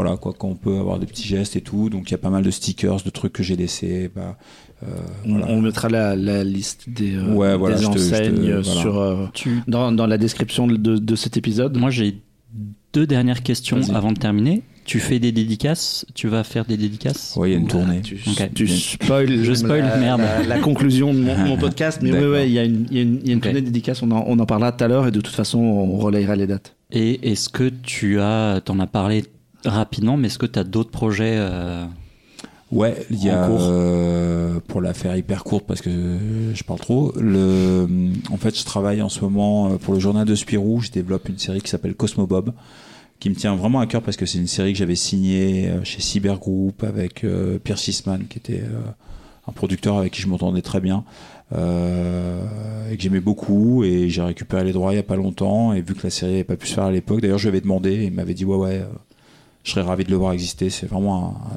c'est un type que j'aime beaucoup et euh, et je, enfin j'aurais pas fait si ça l'avait contrarié même si j'avais les droits donc je suis quand même très content Euh, je suis très content de travailler avec Spirou parce que les Belges ils sont super cool Marc et moi, on est d'accord. Nous, on est belges, hein, donc euh, Belges d'origine, Ah ouais, ouais, ok. donc on Bah, est d'accord. euh, beaucoup On est super cool. ça fait du bien de sortir un peu du du parisianisme des fois quoi c'est ils sont vraiment super et puis étonnamment ils me laissent énormément de liberté ils m'encouragent à faire un peu ce que je veux quoi et on est bien payé pour faire un travail cool. Et enfin la BD c'est pas un métier facile. Et je suis content maintenant de pouvoir un peu en vivre d'avoir une visibilité qui me permet de me dire ok je vais pouvoir en faire euh, même si je deviens pas richissime faire un truc quand même euh, qui me plaît. Et c'est ça sera parce que le roman graphique et ce que la BD adulte c'est pas simple. Donc euh, ça sera en partie parce que je pourrais et en plus c'est cool parce que quand je sature un peu d'un projet j'aime bien passer sur un autre. Comme je vous ai dit tout à l'heure il y a je travaille euh, sur un péplum érotique pour la collection Carré Blanc qui sortira chez Casterman. Et euh, j'ai fait lire une sorte de suite euh, de dérive à Robin qui a bien aimé. Donc voilà pour l'actu Bah, des- très bien, nous, on suivra ça. Donc t'es bien, attention. bien occupé. Ouais. euh, là, t'as des journées. Ouais, là, j'ai j'ai pas, j'ai pas de vie, là, en fait. je cherche à déménager. j'ai- Ça serait compliqué, ma vie perso. euh, Ça va pas intéresser les auditeurs, mais c'est c'est riche, c'est chargé. On suivra ça avec intérêt. Euh, on va enchaîner un petit peu dans ce podcast et évoquer euh, les, différents sujets de, pop culture qu'on avait euh, qu'on avait prévu. Moi, on parlait tout à l'heure euh, des Gobelins et de ton, ton passage dans l'animation. Moi, ça fait quelques numéros que je parle de séries d'animation parce que je regarde beaucoup et j'aime vachement ça. Et il y a toujours une production qui sort à un moment donné ou ou à un autre et ça me permet de, de, vous en parler. Et ce mois-ci, j'ai regardé une série qui est disponible sur Prime depuis en intégralité depuis quelques jours. La série a été diffusée par épisode. Ça s'appelle Legend of Vox Machina. Alors, je sais pas s'il y a des, si autour de cette table vous avez déjà euh, touché à du jeu de rôle sur table. Jamais. Un petit peu, en fait, j'étais très fan de Donjons et Dragons, mais j'avais pas de potes qu'on faisait, donc. Euh... T'aurais pu ça- jouer avec ça- Marc. Ça va, hein, ça va- Voilà. ça va te parler en fait, puisque euh, Legend of Vox Machina, c'est l'adaptation d'un d'une émission qui se qui a été tournée sur internet qui s'appelle Critical Role où euh, des euh, euh, comédiens de doublage spécialisés dans le doublage américain se filment autour d'une table à jouer à Donjons et Dragons. Ils sont partis de la base de Donjons et Dragons pour monter un univers et ils ont créé trois campagnes jusqu'à présent et ils se sont dit qu'il y avait quelque chose à faire avec leurs histoires, avec l'univers qu'ils avaient créé, avec leurs personnages. Et ils ont kickstarté d'abord la série. Puis Amazon l'a- a découvert le projet et euh, est venu dessus et euh, a filé un coup de main pour la, la finaliser et la sortir. Et donc, on a quand même très très peu, ou voire quasiment jamais, de, de séries de fantasy animées euh, sur, sur le petit écran. Et du coup, ils, voilà, ils ont repris cette euh, la, pr- la première saison reprend la première campagne. Donc, si, si vous avez déjà vu la, le Critical Role sur sur YouTube ou sur Twitch, parce que c'est en direct sur Twitch, vous savez forcément de quoi ça parle. Si jamais vous rentrez comme moi directement dans la série, ben on suit une équipe d'aventuriers comme dans à peu près tous les jeux de rôle de fantasy de la Terre. Euh, des personnages très marqués. Il y a un couple de semi-elfes, il y a une- un mec massif façon euh, façon troll. Il y a différents personnages vraiment très très euh, très très marqués qui sont un petit peu des bras cassés mais pas trop et qui sont évidemment lancés dans une quête puisque c'est du c'est, c'est du jeu de rôle. Et moi ce qui m'a intéressé dans, la série avant de développer le, le, scénario c'est qu'effectivement comme le jeu de rôle permet il y a quasiment pas de limite en fait à l'univers. Contrairement à euh, l'adaptation d'un roman où, l'auteur va poser des bases strictes là ils font vraiment ce qu'ils veulent. Et effectivement, ils, en profitent pour mélanger à la fois de la fantaisie, mais ajouter des vampires dedans, des morts-vivants, et euh, il n'y a pas de il y a pas de limite en fait à leur imagination dans l'émission de départ, et ça, se ressent dans, cette série. Euh, où euh, tous les comédiens qui ont fait l'émission YouTube Critical Role reprennent leur double. Alors je vais pas tous les citer parce qu'il y a beaucoup de monde, mais dans, les gens qu'on connaît un petit peu de, de ce côté-ci de l'Atlantique, il y a euh, Sam Riegel qui est bien connu parce qu'il a prêté sa voix à Donatello des Tortues Ninja dans plusieurs versions de la série animée. Et euh, Ashley Johnson qui euh, incarnait Ellie dans le jeu vidéo de Last of Us, qui a fait la capture de mouvement et le, et le doublage. Et euh, donc ce groupe d'aventuriers dans la série, alors la série est un, peu- bizarrement fichue, les deux premiers épisodes sont très très introductifs, où ils partent en mission pour aller combattre un dragon, c'est vraiment un truc de rôliste de base. Et à partir du troisième épisode, ça commence à raconter quelque chose, puisque ils, ils se trouvent dans une fête où ils croisent un couple de vampires, et il se trouve qu'un des personnages les connaît, et ils vont euh, les suivre jusqu'à euh, un village, une ville même. Et là, ils vont se rendre compte que le couple de vampires a la mainmise sur la ville, qu'un des héros est concerné parce que son passé est lié à ces personnages-là. Et pendant une dizaine d'épisodes, ils vont, euh, ils vont développer cette relation entre, entre le groupe de héros et les méchants et essayer, en fait, bah, niveau par niveau, épisode par épisode, de aller le- leur défoncer la tête. Je ne vois pas trop comment. Le but, c'est de les retirer de, leur retirer le pouvoir. Effectivement, eux, ils ont des pouvoirs magiques, euh, ils ont une armée devant eux et ils ont, euh, ils ont réduit le village quasiment à l'esclavage. Et toute la série est sur ça. Enfin, les, les, dix, les dix épisodes principaux de la série sont sur ça. Euh, ça m'a vachement plu. C'est un peu sans surprise que ça me plaise, puisque ça, ça coche un peu les cases que de, de- de trucs que j'aime. Il y a des robots géants. Non, non, non, non, mais il y a, il y, a de la- il y a de la- Dommage. il y a de la belle animation à, à l'américaine. Il y a beaucoup de gens de, de studios américains qui sont venus euh, passer une tête. Il y a euh, Phil Boussara au Cara Design, qui est un, un monsieur qui a euh, travaillé sur, euh, pour, pour Warner Bros. Euh, il y a pas mal de euh, dessinateurs. De, euh, il y a, euh, comment il s'appelle Euh, Le nom m'échappe. Euh, ça va me revenir. Le réalisateur du euh, deuxième Spider-Verse qui est venu storyboarder un petit peu parce qu'il connaissait des gens et donc tout le monde est venu donner, prêter un peu main forte à, cette petite série qui à la base est quand même un projet de Kickstarter et puis finalement ça a enthousiasmé du monde. Et euh, voilà, moi ça m'a vachement plu. Je trouve que le- les personnages ont une belle évolution. L'intrigue est super intéressante. Il y a un peu le côté trop d'action qu'on trouve pas mal dans pas mal de productions américaines, notamment chez, euh, chez, DC Comics en ce moment où les adaptations de Batman et Superman c'est quasiment que de la baston. Là, il y a, y a vraiment des épisodes où euh, ça force un peu le trait de euh, de, faire de, des épisodes orientés très très très très bagarre. Mais moi, ça m'a fait plaisir de voir que c'est très adulte aussi dans la tonalité. C'est as- c'est assez violent. Il y a un petit peu de référence à, à du sexe. euh, Il y a des choses vraiment, et c'est très étonnant de la part de très étonnant, très étonnant de la part de productions américaines qui euh, jusqu'à présent passaient sur des chaînes grand public et du coup étaient euh, se limitaient, étaient obligés de se censurer et de de, de faire du, du du PG pour que tout le monde puisse en profiter. Là, vu que c'est Amazon qui est derrière, ils ont pu un peu se lâcher sur la violence, ils ont pu un peu se lâcher sur sur le cul, ils ont pu se lâcher sur des choses un peu euh, un peu plus osées et, pour de la prod américaine, ça m'a assez surpris de euh, de voir qu'ils allaient euh, vraiment. Il y a des moments où c'est bien gore quand même et euh, ça m'a vraiment surpris qu'ils aillent jusque là. Et bah j'ai trouvé ça plutôt cool. Et, donc voilà, ça fait une douzaine d'épisodes qui ont été diffusés par l'eau. Donc moi, moi, les gens qui lisent, écoutent ce podcast depuis le début le savent, mais si vous arrivez maintenant, moi j'aime bien. Tu l'as des- dans le métro j'allais, venir à quelque, à quelque chose comme ça. Non, c'est pas ça. J'aime bien euh, des séries pour des contextes. Donc, je regarde des bêtises dans les transports en commun quand j'ai beaucoup de trajets. Et j'aime bien toujours, euh, même si j'ai 40 ans, euh, des séries Ah, d'animation le dimanche matin.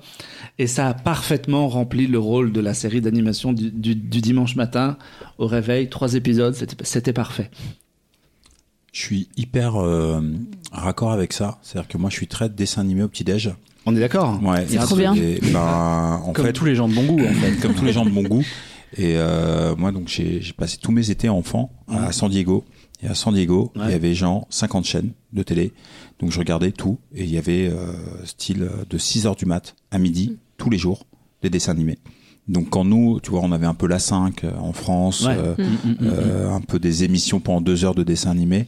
San Diego, euh, c'était un peu le rêve. le- euh, En boucle. Rêve du sucre, euh, du sucre, des dessins animés, et j'ai eu euh, des gros kiffs sur et Arnold, sur Gargoyles, Mm. sur Gargoyles, des séries ouais. comme ça. Et, euh, et d'ailleurs, bah, avant, avant l'émission, on parlait de Cuphead. Ouais. Bah, Cuphead m'a rempli euh, un samedi matin et un dimanche matin à merveille. Ouais, c'est comme quoi euh, ça, ça rend bien nos Et, et toi, Amandine, tu l'as, t'as regardé la série un petit peu ou pas? Alors non, j'ai pas, j'avoue que j'ai pas eu le temps parce qu'en fait j'avais juste pas internet donc c'était très compliqué de, de regarder quoi que ce soit.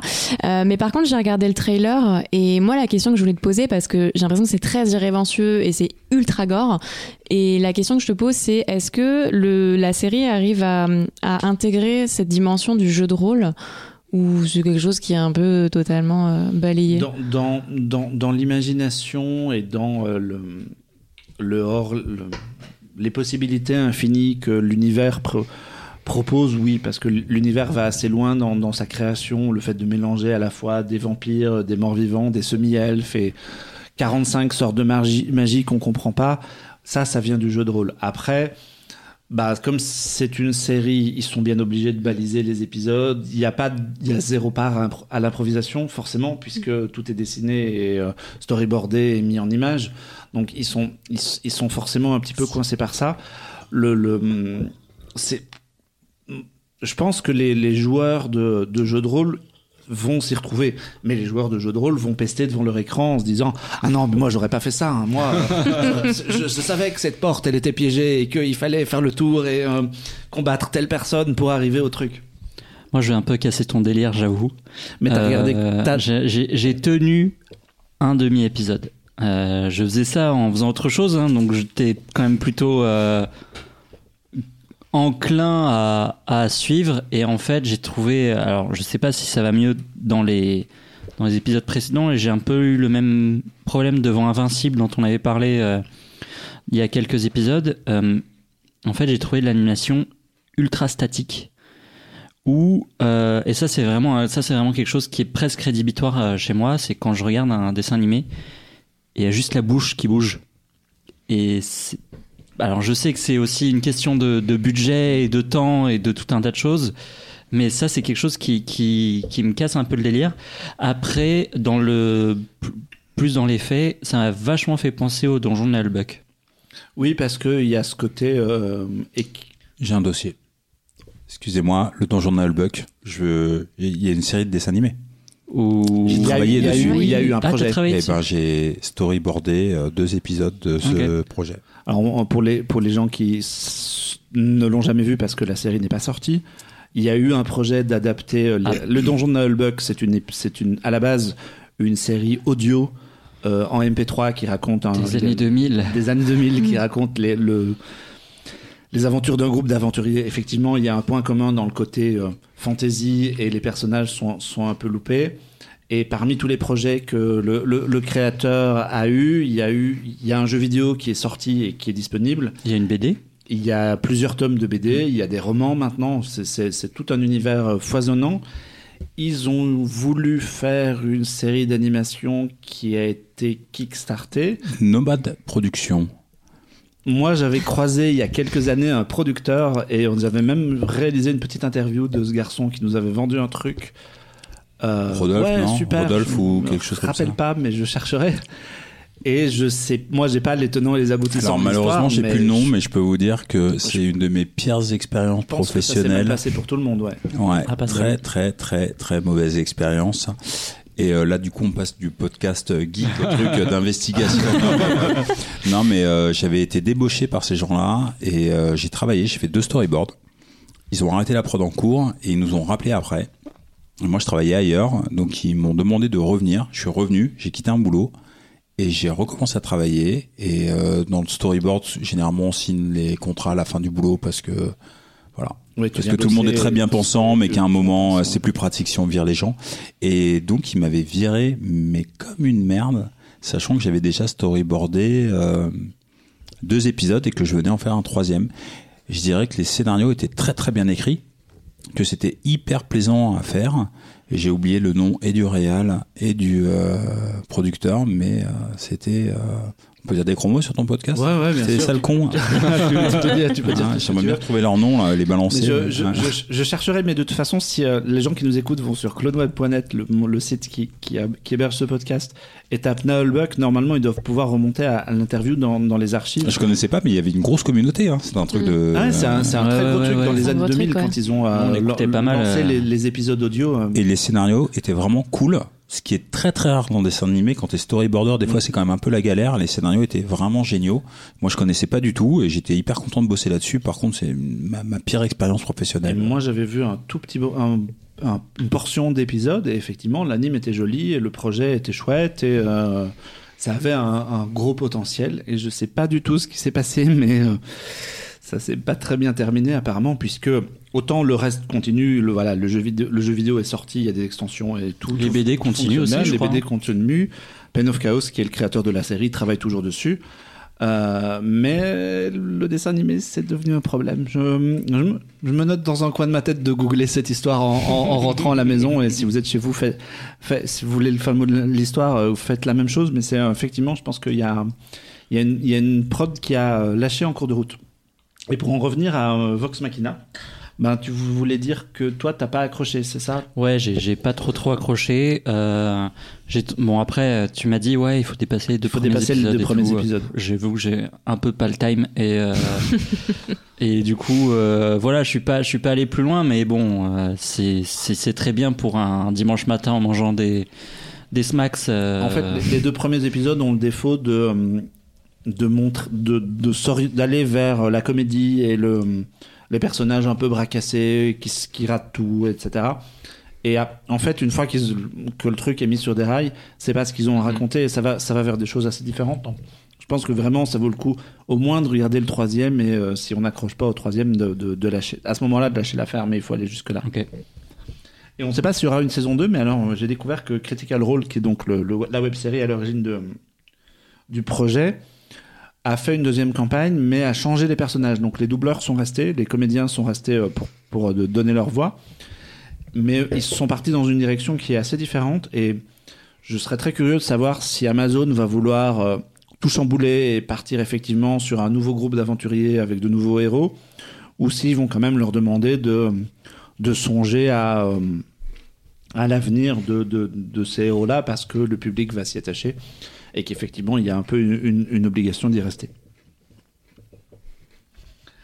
On va enchaîner avec une partie dédiée au cinéma. Alors, ça me fait d'ailleurs un peu rigoler, puisque euh, quand je t'ai proposé à Amandine de, faire ce podcast, de, nous rejoindre en tant que chroniqueur officiel de Happy Hour, tu m'as dit ouais euh, c'est super d'ailleurs ce sera l'occasion de parler d'autre chose que de cinéma et ça tombe très bien Ça puisque pour ton bien. premier sujet tu as choisi un film Oui, mais j'ai choisi pas n'importe quel film parce que Massacre à la tronçonneuse, ça a une place très particulière dans mon cœur. C'est un de mes films préférés au monde.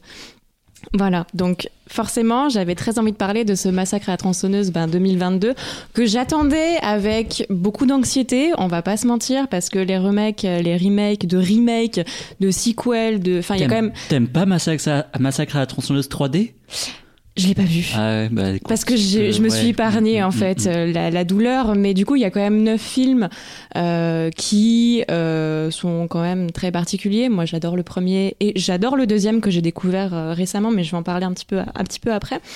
Donc pour resituer, du coup, Massacre à tronçonneuse, premier du nom, parce que je pense qu'il faut quand même recontextualiser un petit peu, euh, sachant que le, le nouveau film est une suite directe de, de ce film-là. Donc Massacre à tronçonneuse, premier du nom, donc est sorti en 1974, donc par Toby Hooper. Donc pour la faire courte, c'est cinq jeunes dans un van qui tombent euh, malheureusement euh, en plein sud, euh, en plein Texas, sur la famille Sawyer, qui est pas des plus accueillantes, et du coup de cette boucherie, il n'en restera plus qu'une, qui est Sally. Euh, donc c'est vraiment un des films cultes du cinéma d'horreur et du cinéma américain même euh, en général, euh, pour mille raisons déjà parce que c'est un film euh, je, je vais pas m'étendre, hein, je vais pas faire mon sujet entièrement sur Massacre à la tronçonneuse, même si j'aurais mille choses à en dire. Mais euh, c'est déjà un film qui mélange vraiment l'horreur pure et l'expérience horrifique avec un humour qui est très sinistre. Et puis aussi, c'est un film qui parle vraiment euh, d'un- d'un état, enfin en tout cas d'une- d'une- d'un moment des États-Unis qui est quand même assez critique. On est en plein années 70, donc la guerre du Vietnam. Enfin, c'est pas très très joli ce qui se passe à ce moment-là.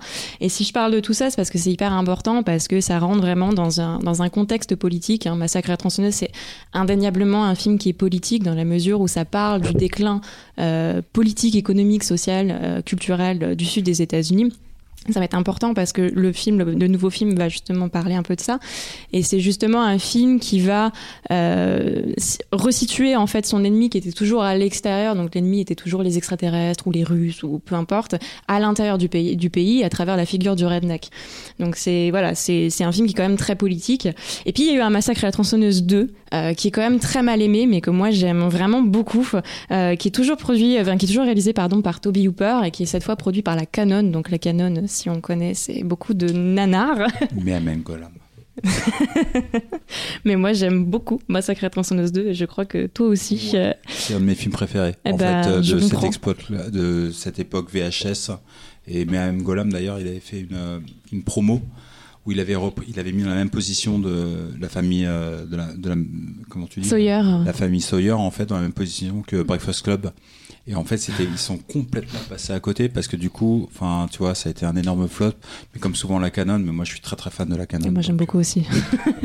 Mais du coup, euh, dans, dans ce massacre à tronçonneuse là, en fait, qui est littéralement l'opposé du premier, donc le premier était vraiment une espèce d'expérience horrifique, le deuxième, selon Toby Hooper lui-même, voulait vraiment exploiter cette dimension euh, humoristique qu'il y a dans le premier, qui est quand même là, mais que pas grand monde n'a vu, euh, qui est passé un peu à côté, et il prend un malin plaisir un petit peu à déglinguer sa propre mythologie, donc euh, Leatherface, on le voit en train de faire des checks et en train de tomber amoureux, ce qui est quand même assez, euh, assez, assez absurde, sachant que c'est devenu quand même un des grands boogeymen euh, du cinéma dehors, donc le voir dans cette situation-là, c'est assez marrant, mais c'est moi j'aime vraiment beaucoup ce film. Et du coup, entre temps, donc il y a eu pléthore de remakes, de remakes, de, remakes, de remakes, de sequels, etc. Avec notamment Laserface qui était sorti, je crois, en 2017. par Bustio et Mori ouais Ouais, tout à fait. Et après ce film, justement, en fait, euh, je crois que c'était Lionsgate qui avait la, la franchise et ils s'étaient dit que euh, ils avaient très envie euh, ben, d'exploiter les films, en, enfin de continuer la franchise en fonction des résultats du box-office de Laserface. Malheureusement, le film s'est totalement planté, donc ils ont totalement laissé tomber. Et puis, du coup, euh, à partir de 2020, c'est tombé entre les mains de Fede Alvarez, donc Fede Alvarez qu'on connaît pour euh, Don't Breathe, notamment. Et qui avait fait le remake de Evil, euh, Evil Dead. exactement, Mhm. que je n'ai pas vu, mais qui paraît qu'il est Super très bien. bien. Ouais, il paraît que c'est super. Et du coup, donc, on est aujourd'hui en 2022 avec un nouveau Massacre à tronçonneuse qui est vraiment la suite directe du premier film. Euh, et estampillé Netflix cette fois. Et euh, donc euh, l'histoire est plus ou moins euh, différente du premier, c'est-à-dire que cette fois on suit un espèce de, convoi d'influenceurs qui arrivent dans la ville de Harlow dans le but de euh, transformer cette vieille ville du sud avec plein de drapeaux confédérés en une espèce de, euh, de ville de bourgeois. Donc en fait la gentrification à son maximum. Et moi, c'est un film qui m'a beaucoup surpris parce qu'au premier abord, je me suis dit, oh non, pas, pas un nouveau remake de Massacre à tronçonneuse. Enfin, surtout qu'en ce moment, c'est un petit peu la mode de faire des, euh, des sequels ou des legacy sequels, des screams là- que j'ai trouvé épouvantables. Là, c'est la suite directe du premier qui C'est prend pas en compte le 2 a priori. Non, a priori, c'est vraiment la suite euh, direct puisque direct. On retrouve en personnage secondaire la survivante du Sally, premier. ouais, exactement, Sally. Et d'ailleurs, le film se, se, se met un peu dans cette, euh, comment dire, dans cet euh, héritage, ben, avec le Halloween de, je crois que Ouais. c'est Gordon Green, Ouais. il me semble, où justement il était question de revenir euh, 50 ans plus tard avec qu'est-ce qu'elles sont devenues, quelles sont devenues les Final Girls, etc. Et donc euh, moi, il y a quelque chose qui me plaît beaucoup dans ce film.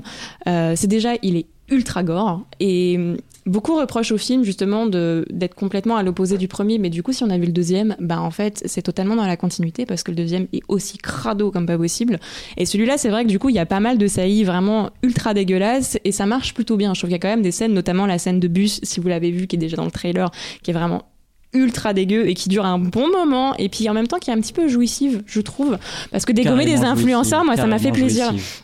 mais justement, c'est ça, moi, qui me plaît dans le film, c'est que dans le premier, du coup, c'était vraiment cette opposition entre urbanité et ruralité. Et là, il y a un espèce de shift qui se, qui se renverse, où en fait, j'ai l'impression que les grands méchants, c'est pas forcément Leatherface, c'est les influenceurs qui viennent dégommer la ville. Et il y a, alors je vais pas dire que c'est les grands méchants, mais il y, a- quand même ce propos sur euh, la gentrification en montrant que bah, c'est pas hyper bien, qu'on vient chasser des mamies euh, qui étaient encore en train de vivre dans leur pauvreté, dans leur euh, espèce de maison abandonnée euh, pleine, pleine de poussière. Et puis, il y a, y a vraiment une espèce d'empathie qui est apportée à Leatherface que je trouve assez intéressante et qu'on retrouve un petit peu quand même dans le premier film. Notamment, d'ailleurs, il y a une question, il y a une, comment dire, une scène en miroir où on le voit en train de se maquiller. Ben, dans le premier film, il est déjà, euh, à un moment donné, dans la scène de repas, on sait pas pourquoi il s'est mis du rouge à lèvres. Enfin, Bref, et il y a une espèce d'empathie qui se crée avec ce personnage qui est assez intéressante parce que vraiment, il n'y a aucun scrupule à aller vraiment démonter des, des influenceurs qui sont quand même, moi je trouve personnellement sacrément détestables. Donc il y a quand même ce truc assez jouissif. Donc euh, ouais, moi c'est c'est une bonne surprise. Alors je sais pas ce que vous en avez pensé, mais moi ça a été une bonne surprise parce que en étant la giga fan du premier, je me suis dit, oh non, euh, qu'est-ce qu'ils vont nous faire à la sauce 2022 Bon, je trouve que le film a un petit peu des défauts. Alors déjà un des, alors c'est pas un défaut, mais euh, mais une des bonnes choses c'est que ça dure une heure, euh, une heure trente. 1h30. Et donc du coup ça va vraiment, Ouais, mais ça va rapide. vraiment à l'essentiel. Et, euh, et ce truc d'avoir, alors je, je vais pas spoiler, mais ce truc d'avoir refait, fait revenir Sally, alors déjà c'est un truc un peu improbable parce que dans la première, contrairement à Laurie dans Halloween, qui est quand même une- ce qu'on appelle la final girl, donc la, la fille qui termine à la fin contre le boogeyman et qui s'en sort, qui est quand même hyper combative, euh, Sally elle arrive à se barrer parce qu'elle est en train de hurler à la mort et qu'en fait la famille Sawyer elle est complètement débile et qu'elle arrive pas à l'assassiner, donc c'est pour ça qu'elle arrive à se barrer. Et donc là, la voir arriver avec des, gros, euh, des gros fusils, tu te dis bon, euh, c'est pas hyper cohérent, mais vu le sort qui lui est vu le sort qui lui est réservé, tu te dis ah, finalement. euh, le film parle beaucoup de cet héritage et notamment dès le début du film, on voit avec des porte-clés tronçonneuses, comme si c'était le petit truc un peu marrant. Et c'est vrai que je pense que le film est assez conscient de cet héritage-là, de se dire que bon, bah, on est en 2022, on est plus de 50 ans après le premier massacre à tronçonneuses, que bon, maintenant les tronçonneuses ça fait plus si peur que ça, que des boogeymen, il y en a eu 25 000. Et donc du coup, le film s'amuse, euh, s'amuse par rapport à ça. Et je trouve que c'est, c'est le, il a un petit côté un petit peu cynique, qui est déjà plus réussi, notamment que Scream, que moi je trouve, euh, enfin le dernier Scream est C'est chiant. catastrophique. Vraiment, Chiant. j'ai trouvé ça Ouais, épouvantable. Parce que justement, en fait, le film était presque premier degré dans son deuxième, enfin, dans son deuxième degré, ce qui était très bizarre. Alors que là, le, le film vraiment assume son côté héritage et assume son côté hyper grotesque dans sa scène finale qui est quand même, moi, qui m'a, moi, le film m'a beaucoup fait rire. J'avoue qu'il y a certains, certains moments qui m'ont beaucoup fait rire, notamment la scène finale que j'ai pas envie de spoiler parce que ça m'a un peu surpris, j'avoue. Mais, euh, moi, ça a été une bonne surprise. Alors, je sais pas trop ce que vous en avez pensé, mais, euh, Euh, ouais, ouais, écoute, j'ai regardé ça de façon plutôt agréable, alors complètement à l'inverse du premier massacre à la, centre- à la tronçonneuse, que j'ai un souvenir de l'avoir vu en salle, alors pas à la, pas à la pas à la sortie parce que je n'ai pas l'âge de marque, mais euh, il était passé dans un festival et je me souviens en fait à la fin du film je me sentais sale. Ouais. Il y a une, une ambiance très poisseuse où là j'étais un peu déçu finalement de de pas avoir retrouvé ça. Après franchement oui c'est tellement gore à l'excès que ça en devient rigolo et effectivement je te rejoins dans le fait où les personnages principaux ils sont complètement détestables et tu ne t'attaches pas une seule seconde à eux, c'est des têtes à claques et t'as qu'une seule envie, c'est de les voir crever.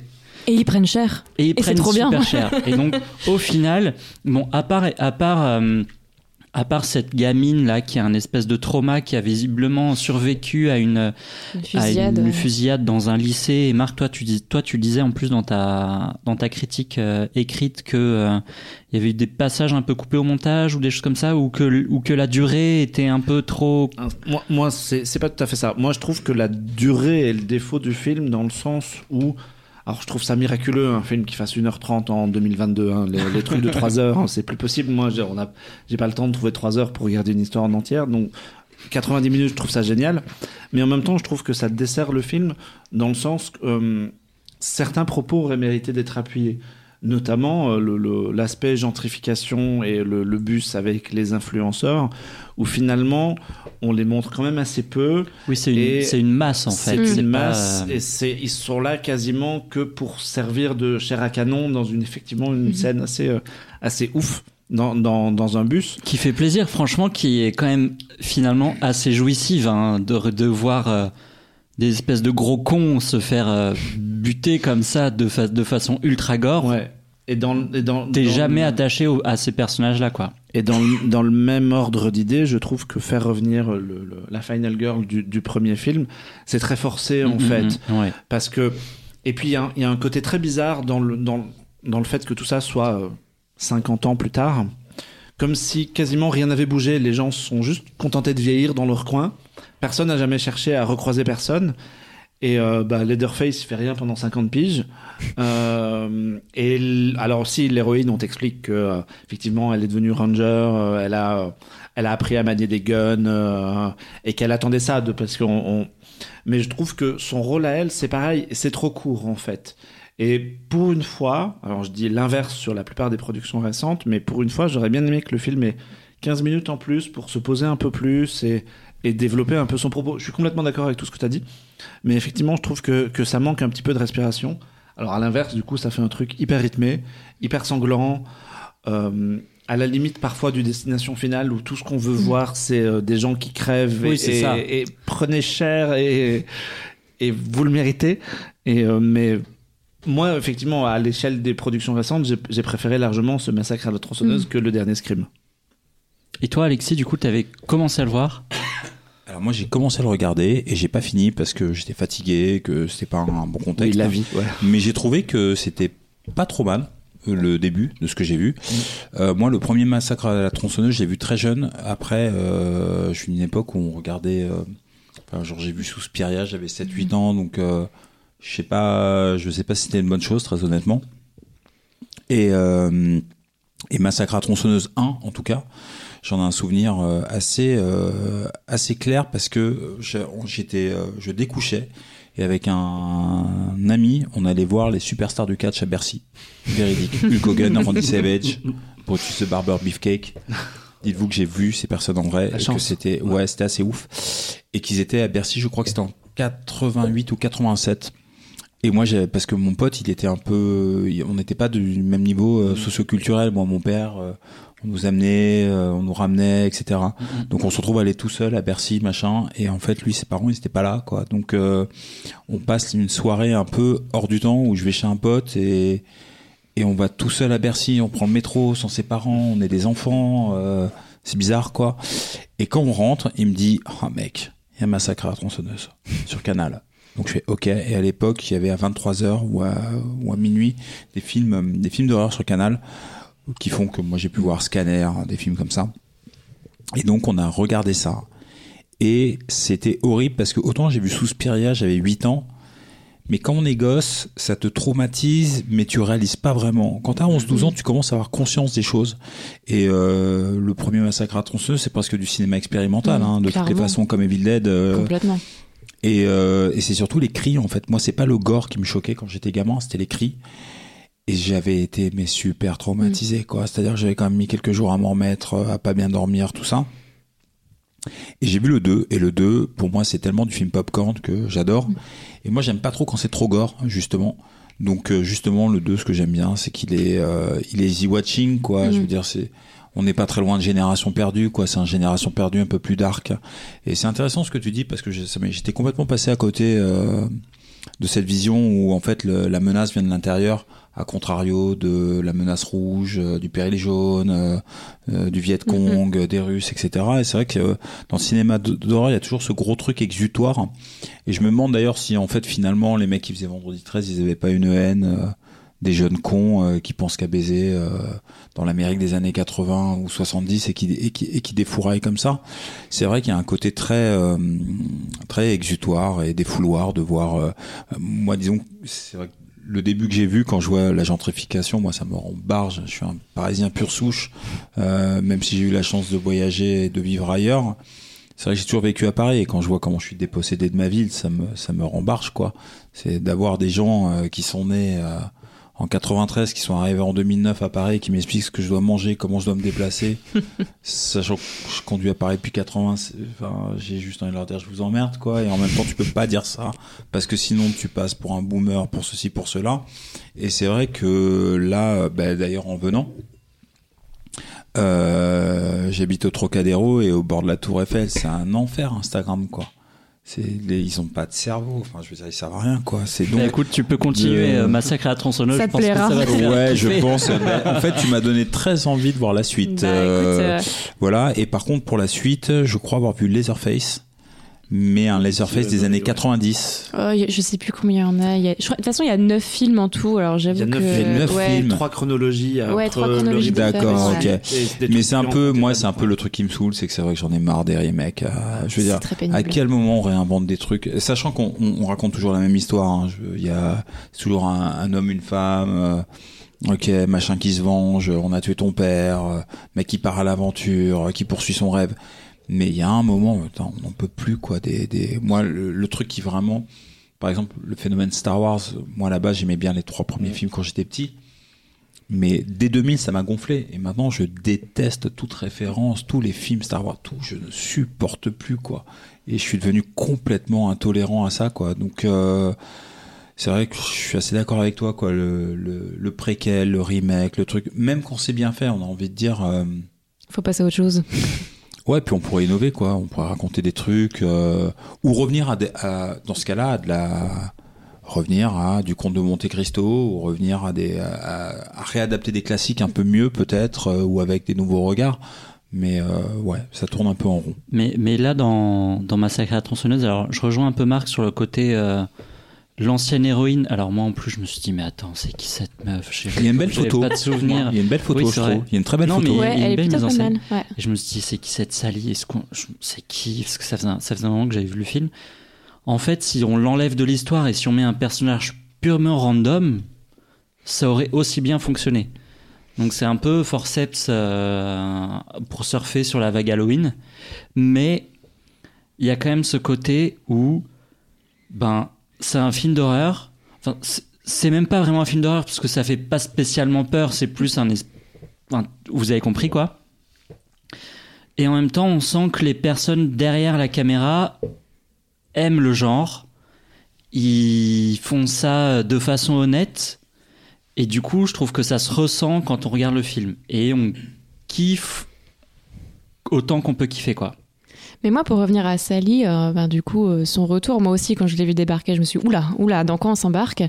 Mais j'ai l'impression que le film est quand même conscient de ça. Donc, justement, je trouve que c'est à la fois pas assez exploité et en même temps, le fait que ça soit si court, c'est qu'en fait, à un moment donné, quand elle se confronte à Leatherface, Leatherface, il la regarde et il se barre, en Oui. fait, parce qu'il Il s'en dit, fout. euh, Et parce qu'en fait, c'est plus, Enfin, c'est plus pas elle. qui, mais, euh, mais il- il parle pas, mais ouais, c'est ce qu'il a dit, quoi. Oui, voilà. Mais euh, clairement, et je pense que c'est parce que, euh, en fait, le- ce cinéma-là d'horreur est passé à autre chose et qu'en Mhm. fait, elle n'est plus personne dans, dans cette, dans cette franchise-là. Et c'est pour ça d'ailleurs qu'elle est expédiée aussi rapidement.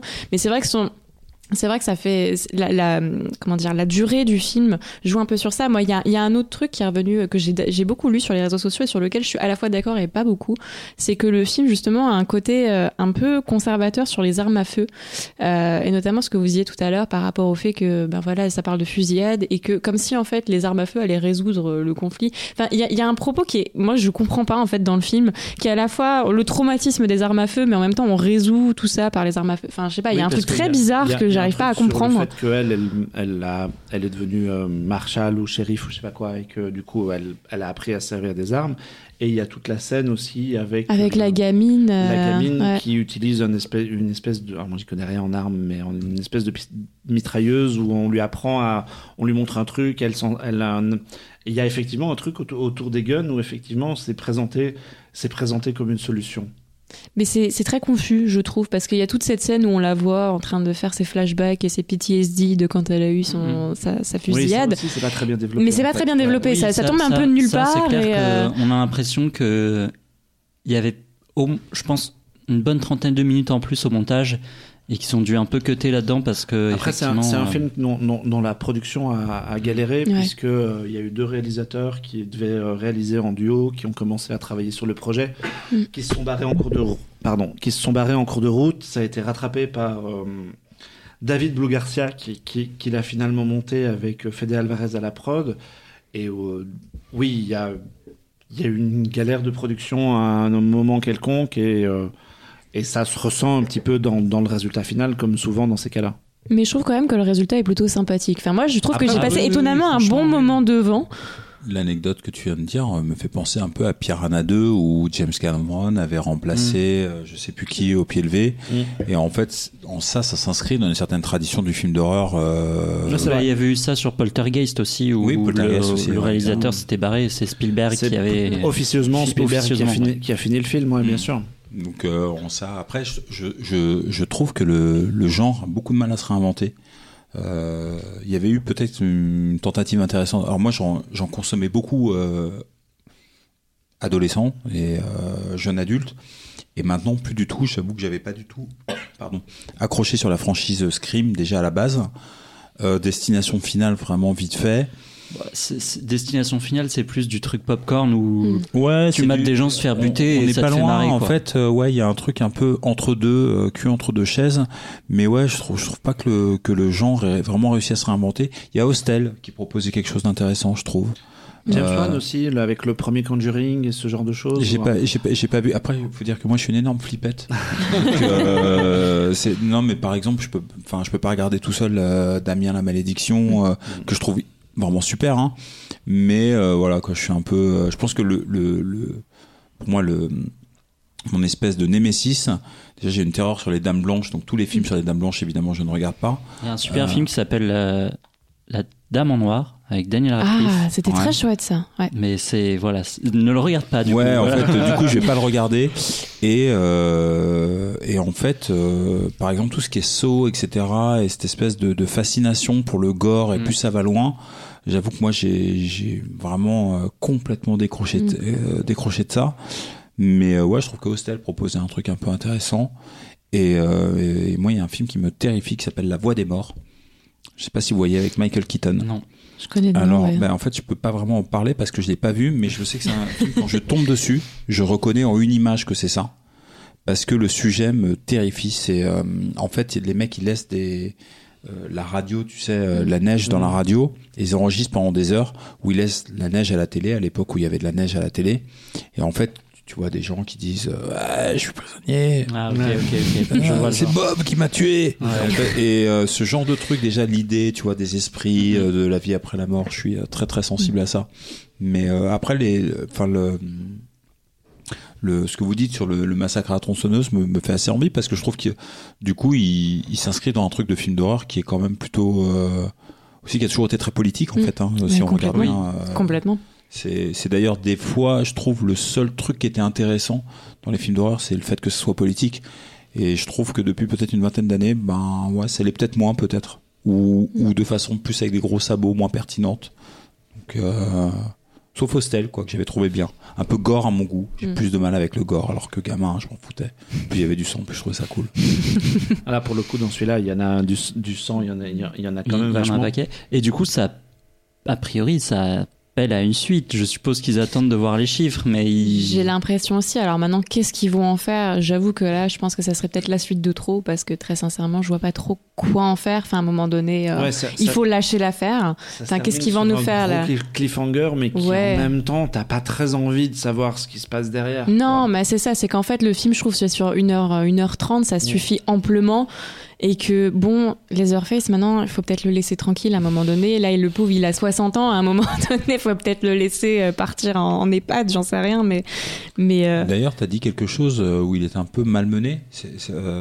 C'est toi ou c'est toi oui, oui, Ouais. oui, ouais. Il était un peu malmené, mais je trouve qu'il a toujours été un peu le bully en Bien fait, sûr. de la famille, euh, en fait, Leatherface, euh, si tu regardes. Bah dans la scène du repas euh, du premier film, Ouais, je veux dire, ça. il est littéralement en train de chouiner à table et c'est d'ailleurs ce qui rend le film aussi mais dans le, bizarre dans, le, dans le 2 aussi, et dans le fait, 2, il il est tourné en ridicule complètement. totalement. Bien avant Scream, alors qu'avant ils étaient pas tant que ça tournés en ridicule. Non. les, Alors que ça reste quand même un des grands boogeyman de, on, on l'a pris très au sérieux, très premier degré, alors que c'est quand même un, un personnage qui se maquille dans son coin et qui, ouais, qui se fait carrément bully par euh, le reste de sa famille. Ouais, complètement. Et là, c'est vrai que je trouve qu'il y a vraiment un accent sur, euh, sur, euh, sur ce côté-là et qui le rend, je vais pas dire sympathique, mais il y a une espèce d'empathie qui est créée pour ce, envers ce personnage, euh, qui est assez intéressante et qui, bah, contrairement à Michael Myers, qui est totalement monolithique et qui va pas avoir d'expression sur le visage, lui, on sent qu'il y a quand même une espèce de, il a quand même une espèce d'humanité en fait derrière qu'on voit beaucoup dans le dans le dans le massacre à tronçonneuse 2. Euh, mais voilà. Donc c'est malgré les petits défauts qu'on a énumérés, pardon, c'est quand même un film qu'on recommande. Jetez-y un œil. En plus, la, la durée fait que c'est euh, Oui, ça- oui, ça, s'intègre assez, facile, assez, assez facilement dans, dans un emploi du temps. On, on va enchaîner euh, en parlant de cinéma, puisque après avoir parlé de massacre, on va essayer de remonter un peu le niveau et de parler d'amour. Euh, Si ouais. tu veux bien, Bah, euh, écoute, euh, ouais. Alexis, puisque quand, quand, euh, quand on s'est parlé pour préparer l'émission, tu m'as dit bah, je vais tout simplement parler de mon film préféré. Alors c'est toujours difficile hein, d'avoir un film préféré, mais euh, c'est vrai que plutôt qu'une BD où je savais pas trop de quoi parler, donc j'ai hésité entre Robocop et Nous nous sommes tant aimés. Ah, il y a, Et je me suis il y a dit- un fossé quand même. Ouais, il y a un gros fossé, et je me suis dit bah voilà quoi sur la geek culture, Robocop, euh, d'autres gens vont faire. Donc euh, donc ouais moi mon film préféré c'est Nous nous sommes tant aimés, c'est un film d'Ettore Scola euh, de 74 je crois. 74, Euh, ouais. c'est ça. Et, euh, et en fait, euh, c'est un film qui pour moi est très important parce que déjà je suis très féru de cinéma italien, qui a des acteurs complètement barges dedans, à savoir Vittorio Gassman et euh, attends je retrouve son nom, je, je, je- j'oublie toujours. Euh, Nino Manfredi, voilà, et euh, un autre que j'oublie toujours aussi, Stefano Sataflores. Il y a Stefania Sandrelli qui est une diva du cinéma italien. Et en fait, ce film, il est extrêmement intéressant euh, à plusieurs niveaux, notamment euh, politiquement, surtout avec les, temps qu'on traverse en ce moment, parce que par exemple, il parle de l'après-guerre et il parle euh, d'une camaraderie entre trois trois mecs qui étaient dans le maquis dans l'Italie fasciste et qui à la libération reprennent leur vie en faisant des petits métiers, etc. Et donc forcément, c'était des antifascistes, donc ils étaient contre le régime de Mussolini, etc. Euh, faut savoir que, enfin, moi par exemple, quand j'étais gauche, je pensais que tous les Allemands étaient nazis, alors qu'en fait, il y a un million de résistants en Allemagne nazie, là où en 44, en France, il y en avait euh, 300 000 ou 400 000 euh, déclarés de 44, donc on peut diviser par deux, quoi. Et en fait, euh, et en fait, ce film est hyper intéressant parce que on voit 30 ans de l'Italie d'après-guerre jusqu'aux années 70 et il est déjà il est tout en délicatesse, il fait le pont entre le cinéma des années 70 et le cinéma de la fin des années 50 en Italie. Faut voir que Ettore Scola à l'époque, il descend de, celui qu'ils appellent euh, le maestro, le mec qui a fait le voleur de bicyclette. Euh, je vais retrouver son nom, je l'oublie toujours. En fait, je peux en parler des heures, mais vu que j'ai pris des notes, euh, Vittorio de Sica, pardon. Euh, dont d'ailleurs, je suis pas très très fan du cinéma parce que c'est quand même très vieux, quoi. hein, euh, on va pas se mentir. Pour moi, le cinéma italien, il est très important, notamment avec la Strada, parce que, enfin, souvent on considère que euh, le nouvel Hollywood, donc tout le cinéma sur lequel repose la geek culture qui aujourd'hui a complètement imprégné notre génération, en fait, on considère que ce cinéma vient de la nouvelle vague. Pour moi, la nouvelle vague, ça a marché aux États-Unis parce que dans la nouvelle vague, Belmondo, qui est clairement mon, mon acteur préféré de tous les temps, en fait, singe euh, Humphrey Bogart, se prend pour Humphrey Bogart sur les Champs-Élysées. C'est pour ça que ça marche. Mais en fait, euh, la nouvelle vague, elle existait selon moi avant dans le cinéma, dans le néo-réalisme italien, dans la strada et tout ce cinéma-là qui est, euh, qui en fait vient du fait que Cinecittà, les gros studios de production euh, en Italie, ont été construits en fait pendant le fascisme pour faire des films de propagande par, il me semble, le fils de Mussolini, à vérifier, mais il me semble que c'est ça. Et en fait, euh, il y a toute une génération en fait de fabricants et d'artisans du cinéma. Euh, quand tout à l'heure on parlait du fait de pourquoi moi j'ambitionne pas, c'est parce qu'en fait moi ce qui me faisait triper c'était ce cinéma-là d'artisans. Aujourd'hui, je vois plus des filmmakers alors qu'à l'époque c'était plus des cinéastes qui étaient tous scénaristes, directeurs de la photo, réalisateurs, qui avaient plusieurs codes à leur arc, qui en avaient qui avaient commencé comme script, euh, et ils étaient vraiment drivés par un amour du cinéma plus qu'un amour d'être des mecs qui font du cinéma. Et pour moi il y a vraiment une une une, euh, une, euh, une différence assez notable. Et ce film est super intéressant parce que donc en fait on voit l'évolution des gens, donc qui passent de leur vingtaine à leur cinquantaine qui voilà quoi qui euh, avec leurs idéaux déchus avec euh, l'évolution de la société italienne après guerre alors c'est un film qui peut-être qui pour quelqu'un de 20 ans aujourd'hui peut paraître un peu désuet.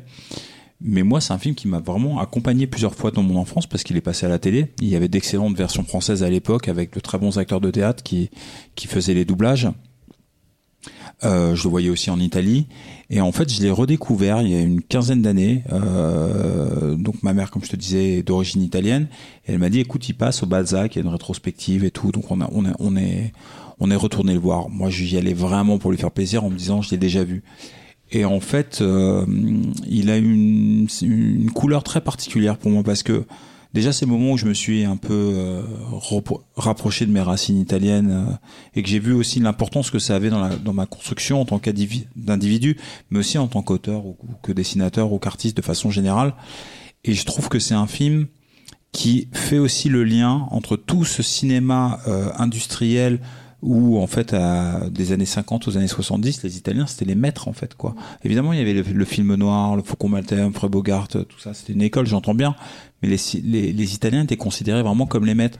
Il y a beaucoup de mises en abîme qui sont super intéressantes notamment il y a une scène où euh, un des personnages retrouve euh, la fille de qui il est amoureux euh, et il la retrouve en fait sur le tournage euh, backstage de la Dolce Vita. Donc ils ont refait tout le tout le set spécialement et il montre aussi l'importance du cinéma qui a accompagné toute cette génération. Et ça, vraiment, j'en parle en connaissance euh, de cause assez précise parce que moi, par exemple, ma mère, quand Marcello Mastroianni est mort, elle avait les larmes aux yeux. C'était vraiment quelqu'un de la famille qui perdait. Ces gens-là ont vraiment accompagné une époque.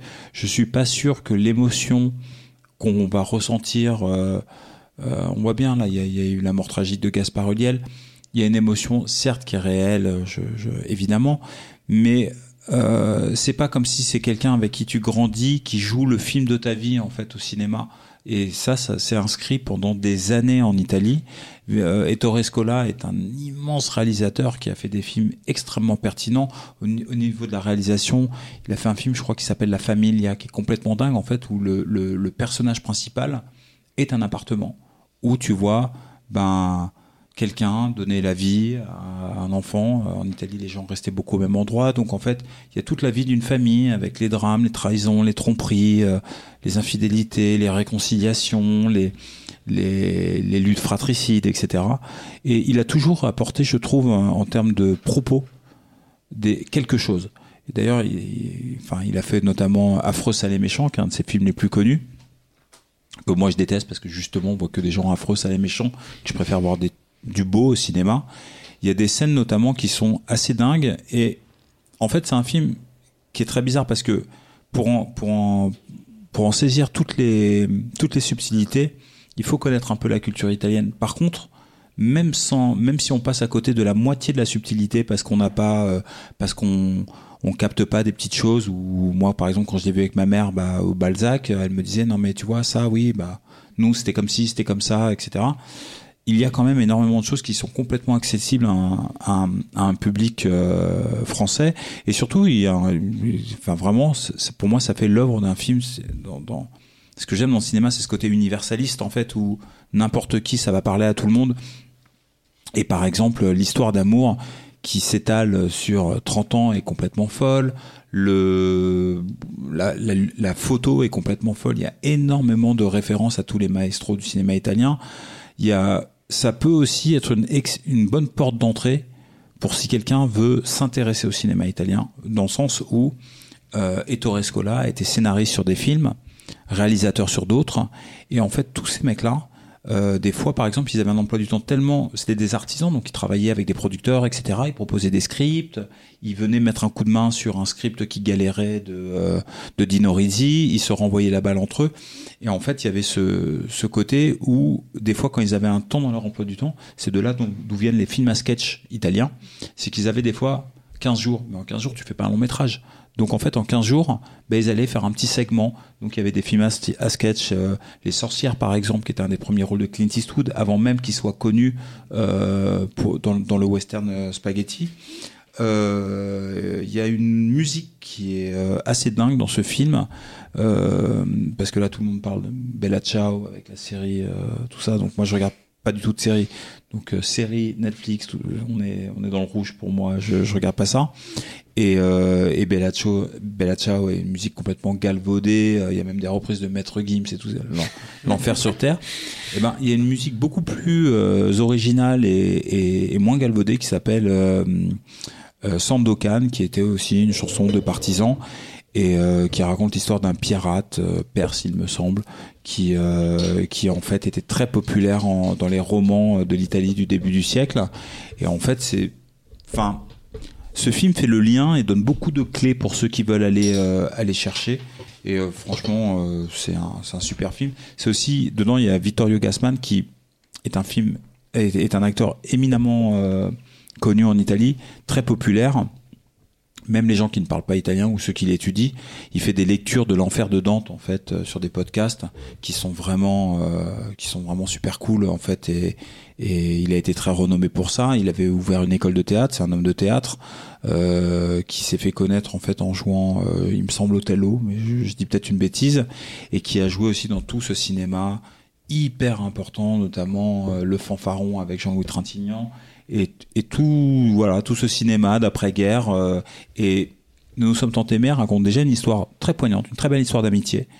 Et pour moi il est intéressant parce que bon, il raconte un truc historique il raconte des choses qui évidemment me touchent à titre personnel mais il fait le lien entre l'histoire il fait le lien entre une histoire d'amour très forte entre des histoires sur les idéaux très importantes sur des histoires d'amitié euh, les trois les trois personnages en fait euh, démontrent tous la la difficulté de vieillir, d'avancer dans l'âge, de de perdre ses idéaux, de faire des choix de vie qui sont pas forcément les bons.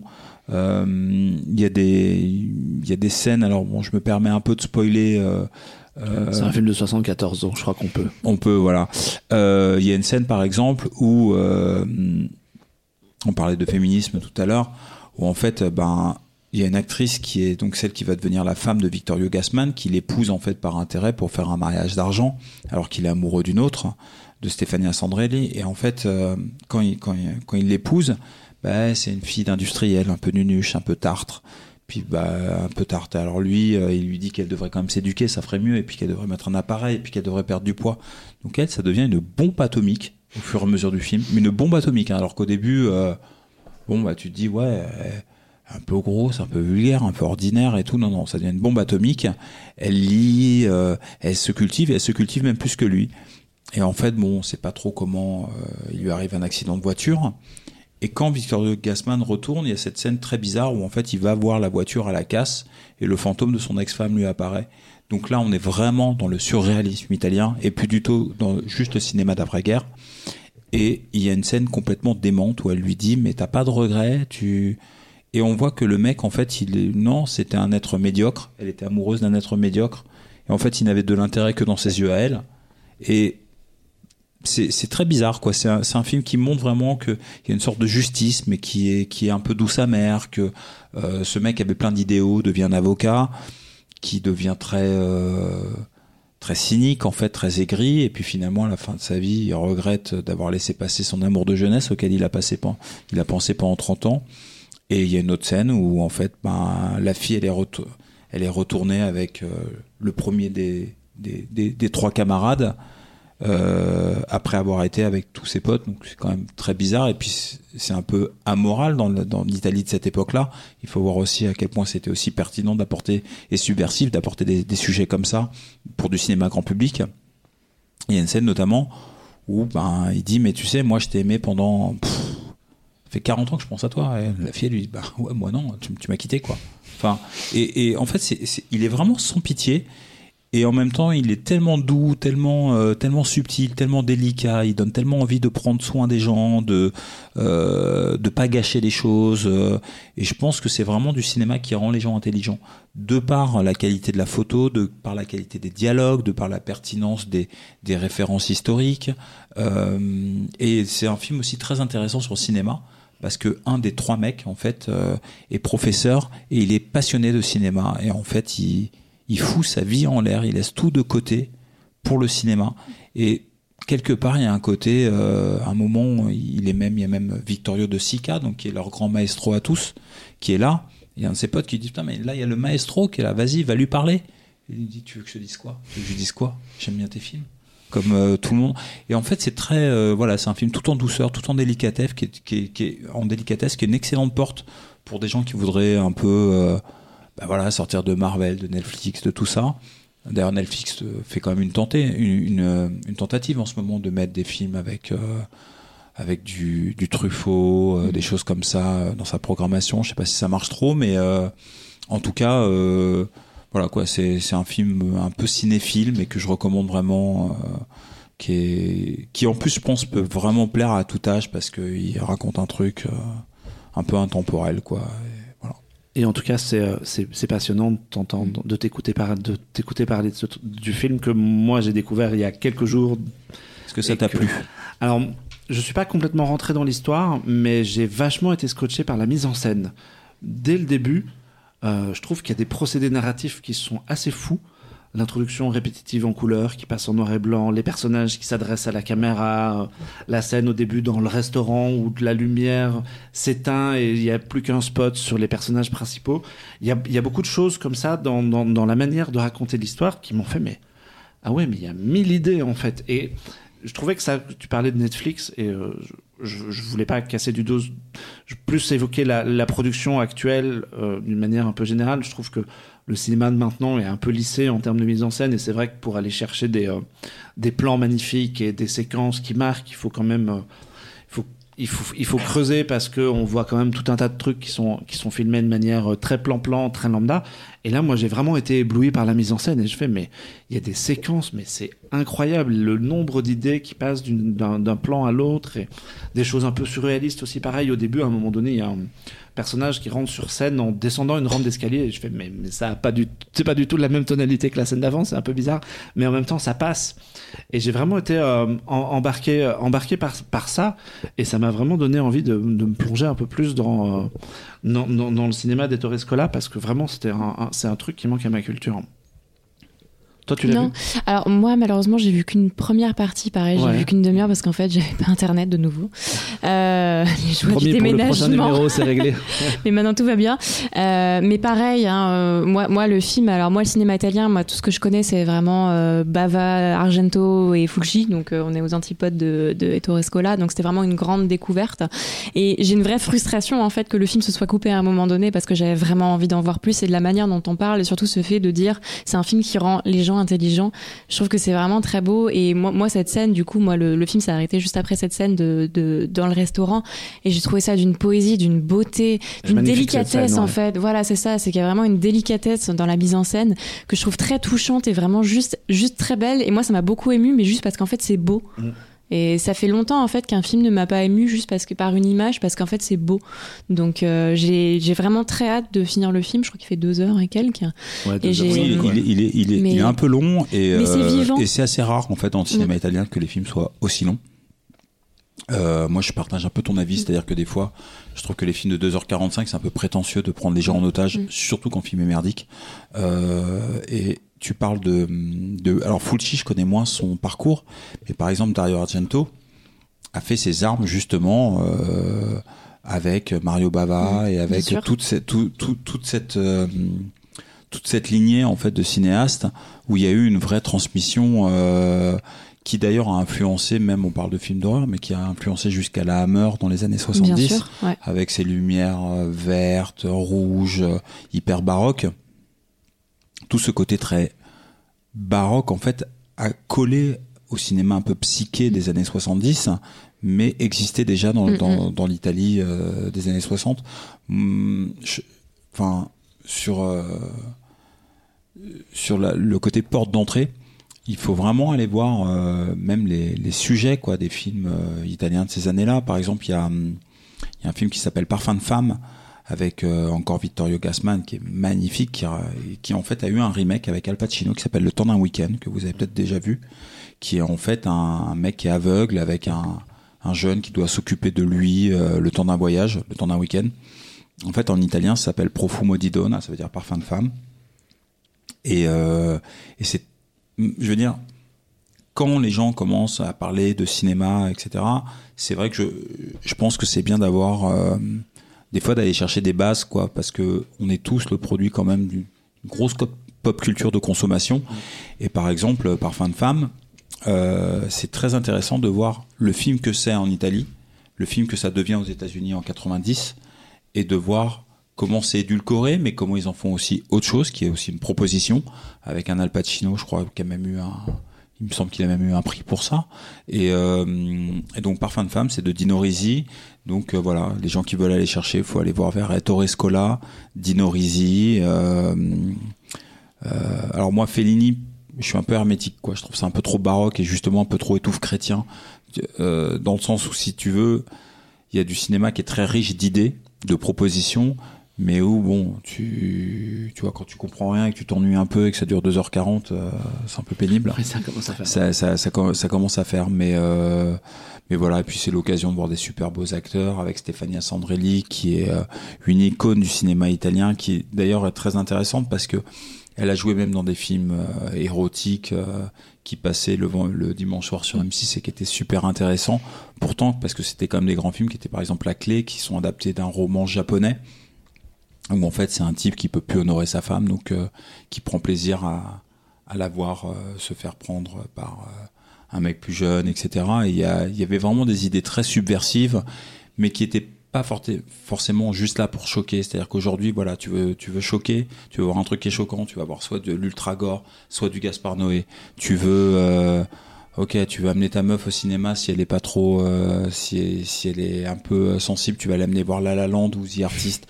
Et en fait, bah non, en fait, je pense que le cinéma, ça doit justement ouvrir les, un peu ouvrir les chakras, quoi. Et, et, euh, et ça, c'est des films, je trouve, qui ont, qui ont un prisme et un regard sur la vie et beaucoup plus large, quoi. Beaucoup plus intéressant, en fait, quoi.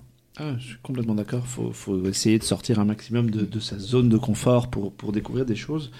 Et euh, nous, nous sommes tant aimés. Alors, je- en- dans les bacs, ça n'existe que en DVD. Je crois que le Blu-ray en France n'existe Non, pas. mais euh, Par le DVD est toujours trouvable. Le DVD est toujours trouvable et le, le, la- le site, de, le portail de la Cinétech propose la version restaurée en Mm. haute définition. Donc c'est, euh, ça doit être 4 euros la location, un truc comme ça. Donc c'est vraiment euh, complètement a- accessible à qui vient d'être convaincu par, euh, par, par tout ce que tu as raconté. En tout cas, euh, moi ça, ça a marché. On, va conclure ce podcast avec toi, Alexandre. Euh, on parlait de, de, de procédés narratifs là, de, de, de mise en scène différentes, de, de toutes les idées qu'il y avait dans Nous nous sommes tant aimés. Alors c'est un petit peu un raccourci, mais euh, dans The After Party, la, la série a, l'intelligence, l'idée originale aussi d'être euh, mise en scène différemment d'épisode en Ouais. épisode. Alors en fait, euh, ici, nous, on adore Phil Lord et Chris Miller, qui sont donc les réalisateurs de Tempête de boulettes géantes, euh, Spider-Verse, 21 Jump Street, 22 Jump Street, et euh, tout un tas de... Enfin, ils ont notamment initié Brooklyn Nine-Nine et euh, Last Man on Earth en série. Et en fait, moi, quand j'adore leur travail et quand j'ai su qu'ils lançaient une nouvelle mini-série, j'ai complètement foncé dessus. Donc, c'est disponible sur Apple TV. Et The After Party, ça devait à la base être un film. L'idée avait germé dans l'esprit de Chris Millers depuis, euh, je crois, 2014. et il a finalement décidé de se lancer presque en solo dans l'aventure. Donc euh, sans Phil Lord cette fois-ci, parce que évidemment même si le duo produit, lui il est tout seul à la réalisation, il réalise les 8 épisodes et il écrit une partie des épisodes, alors Phil Lord en écrit un, et puis il a évidemment toute une batterie de scénaristes. Et donc le fond est assez simple, c'est une réunion d'anciens élèves dans un lycée et le personnage principal essaye de regagner un peu l'amour de, euh, de son ancienne camarade de classe qui, elle, est en pleine divorce. Et on y croise plusieurs personnages. Il y a le meilleur ami de ce personnage principal, il y a la pote qui a mal tourné, et il y a celui qui est devenu une espèce de pop star hyper connu, euh, un peu l'équivalent, on va dire, masculin de Katy Perry.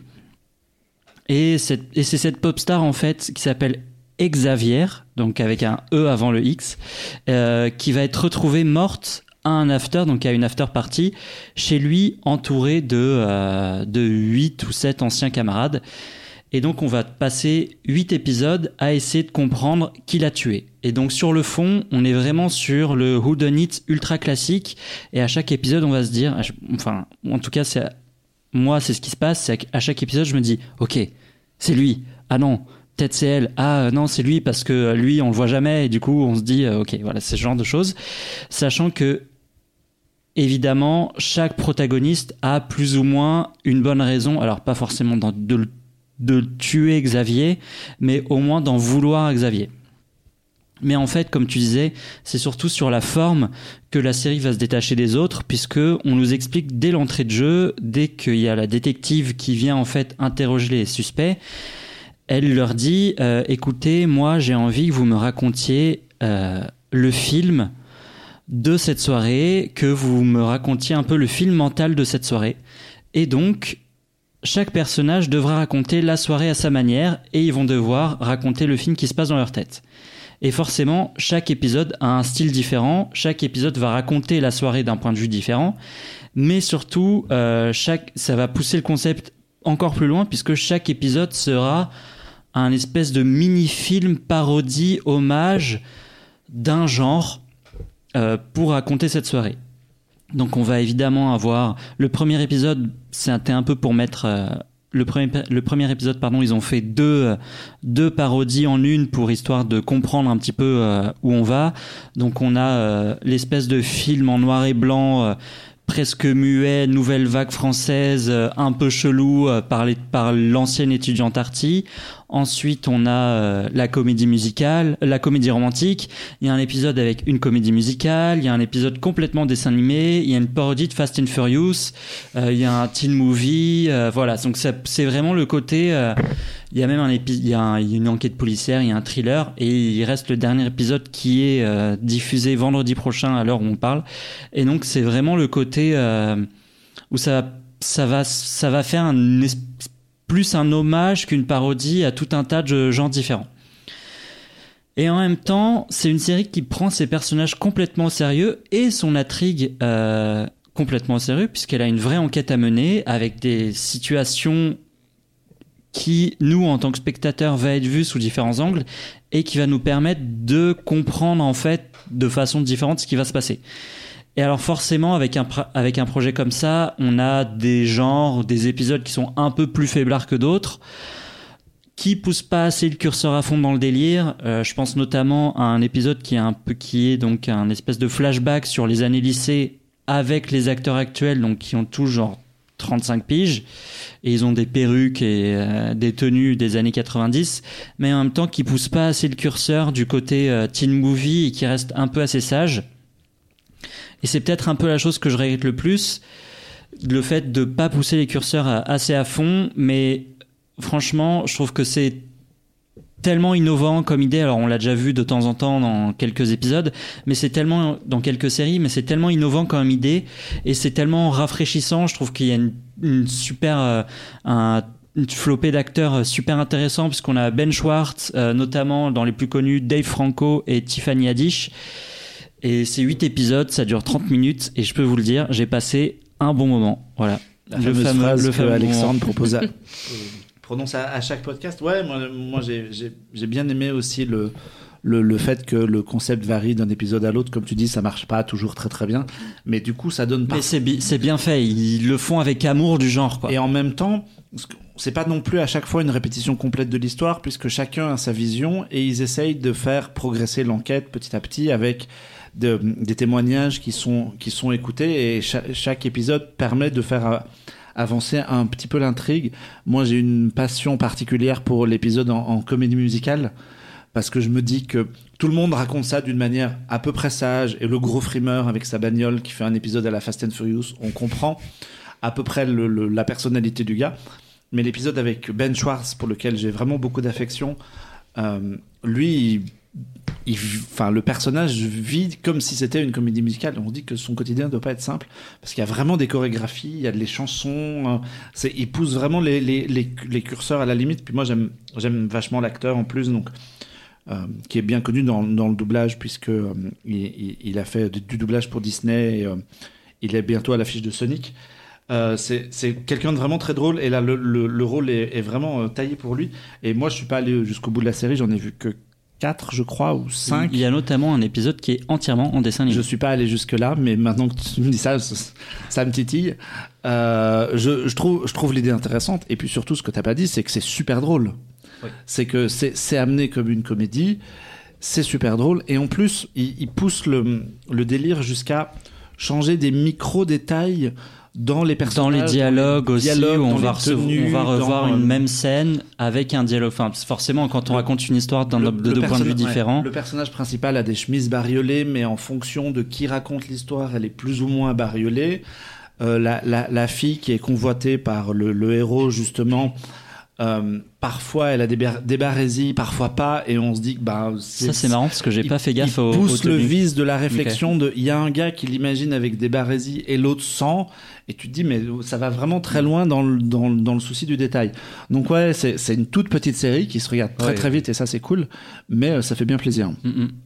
Alors moi je l'ai pas vu parce que toujours pour le même problème, hein, je vais pas vous le répéter. le mois prochain mais promis le mois prochain j'aurai tout rattrapé.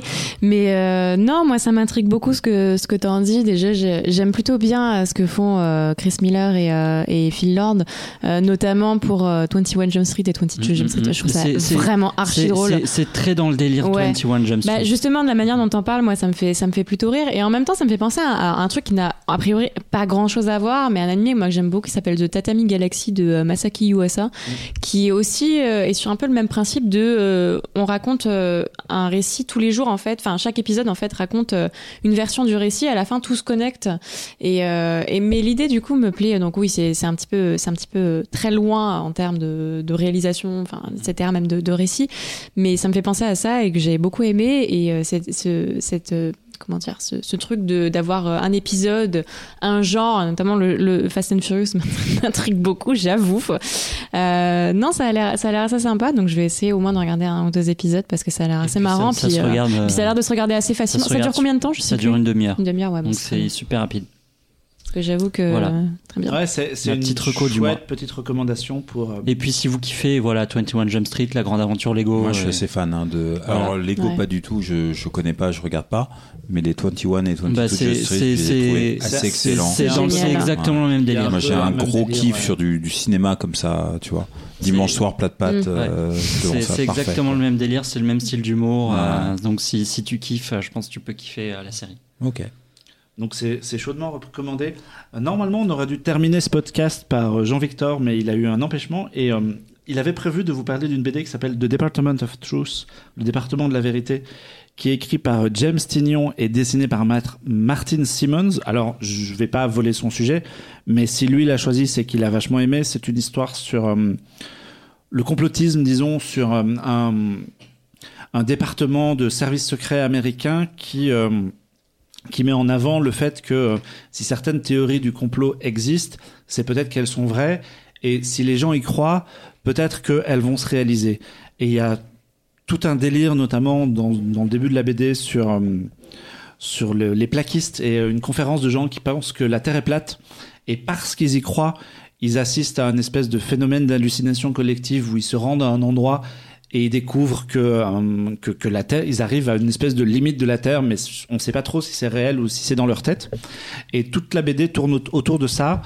Euh, bah, puisque Jean-Victor est pas là, je voulais juste la citer et euh, vous, vous la recommander. Moi, je- j'en ai lu un peu, alors j'accroche pas trop trop au dessin parce que euh, je préfère largement euh, Alexis et, des, des choses plus simples que Merci. ce truc un tout petit peu, un petit peu trop poussé. Mais en même temps, ça m'a fait sortir de ma zone de confort et vraiment l'histoire est prenante. Donc je pense, je pense que, que ça fonctionne. Peut-être que le mois prochain, Jean-Victor voudra euh, revenir dessus pour, pour, pour combler cette petite absence.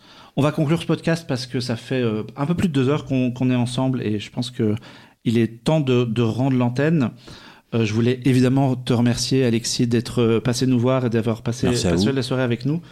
Euh, Dé- Dérive, c'est dispo euh, dans toutes les bonnes librairies. Ça vaut 29 euros. Euh, Si vous l'achetez à Paris, il y aura parfois des petits albums en cadeau. On mettra la liste.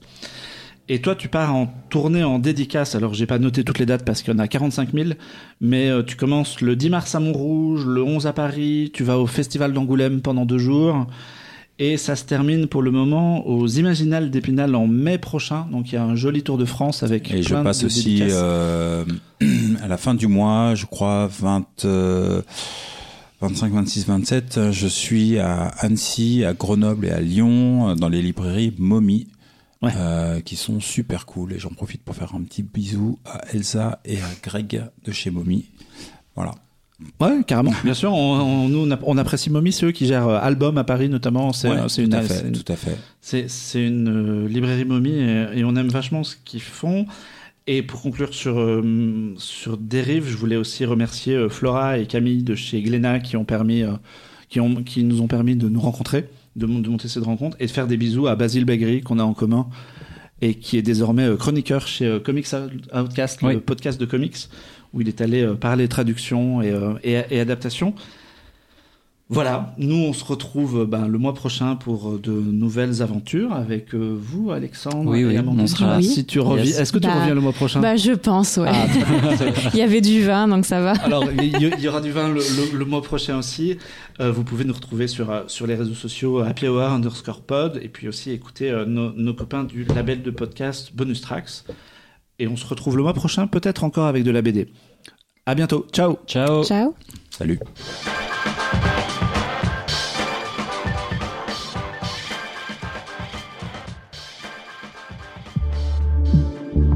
Bonus.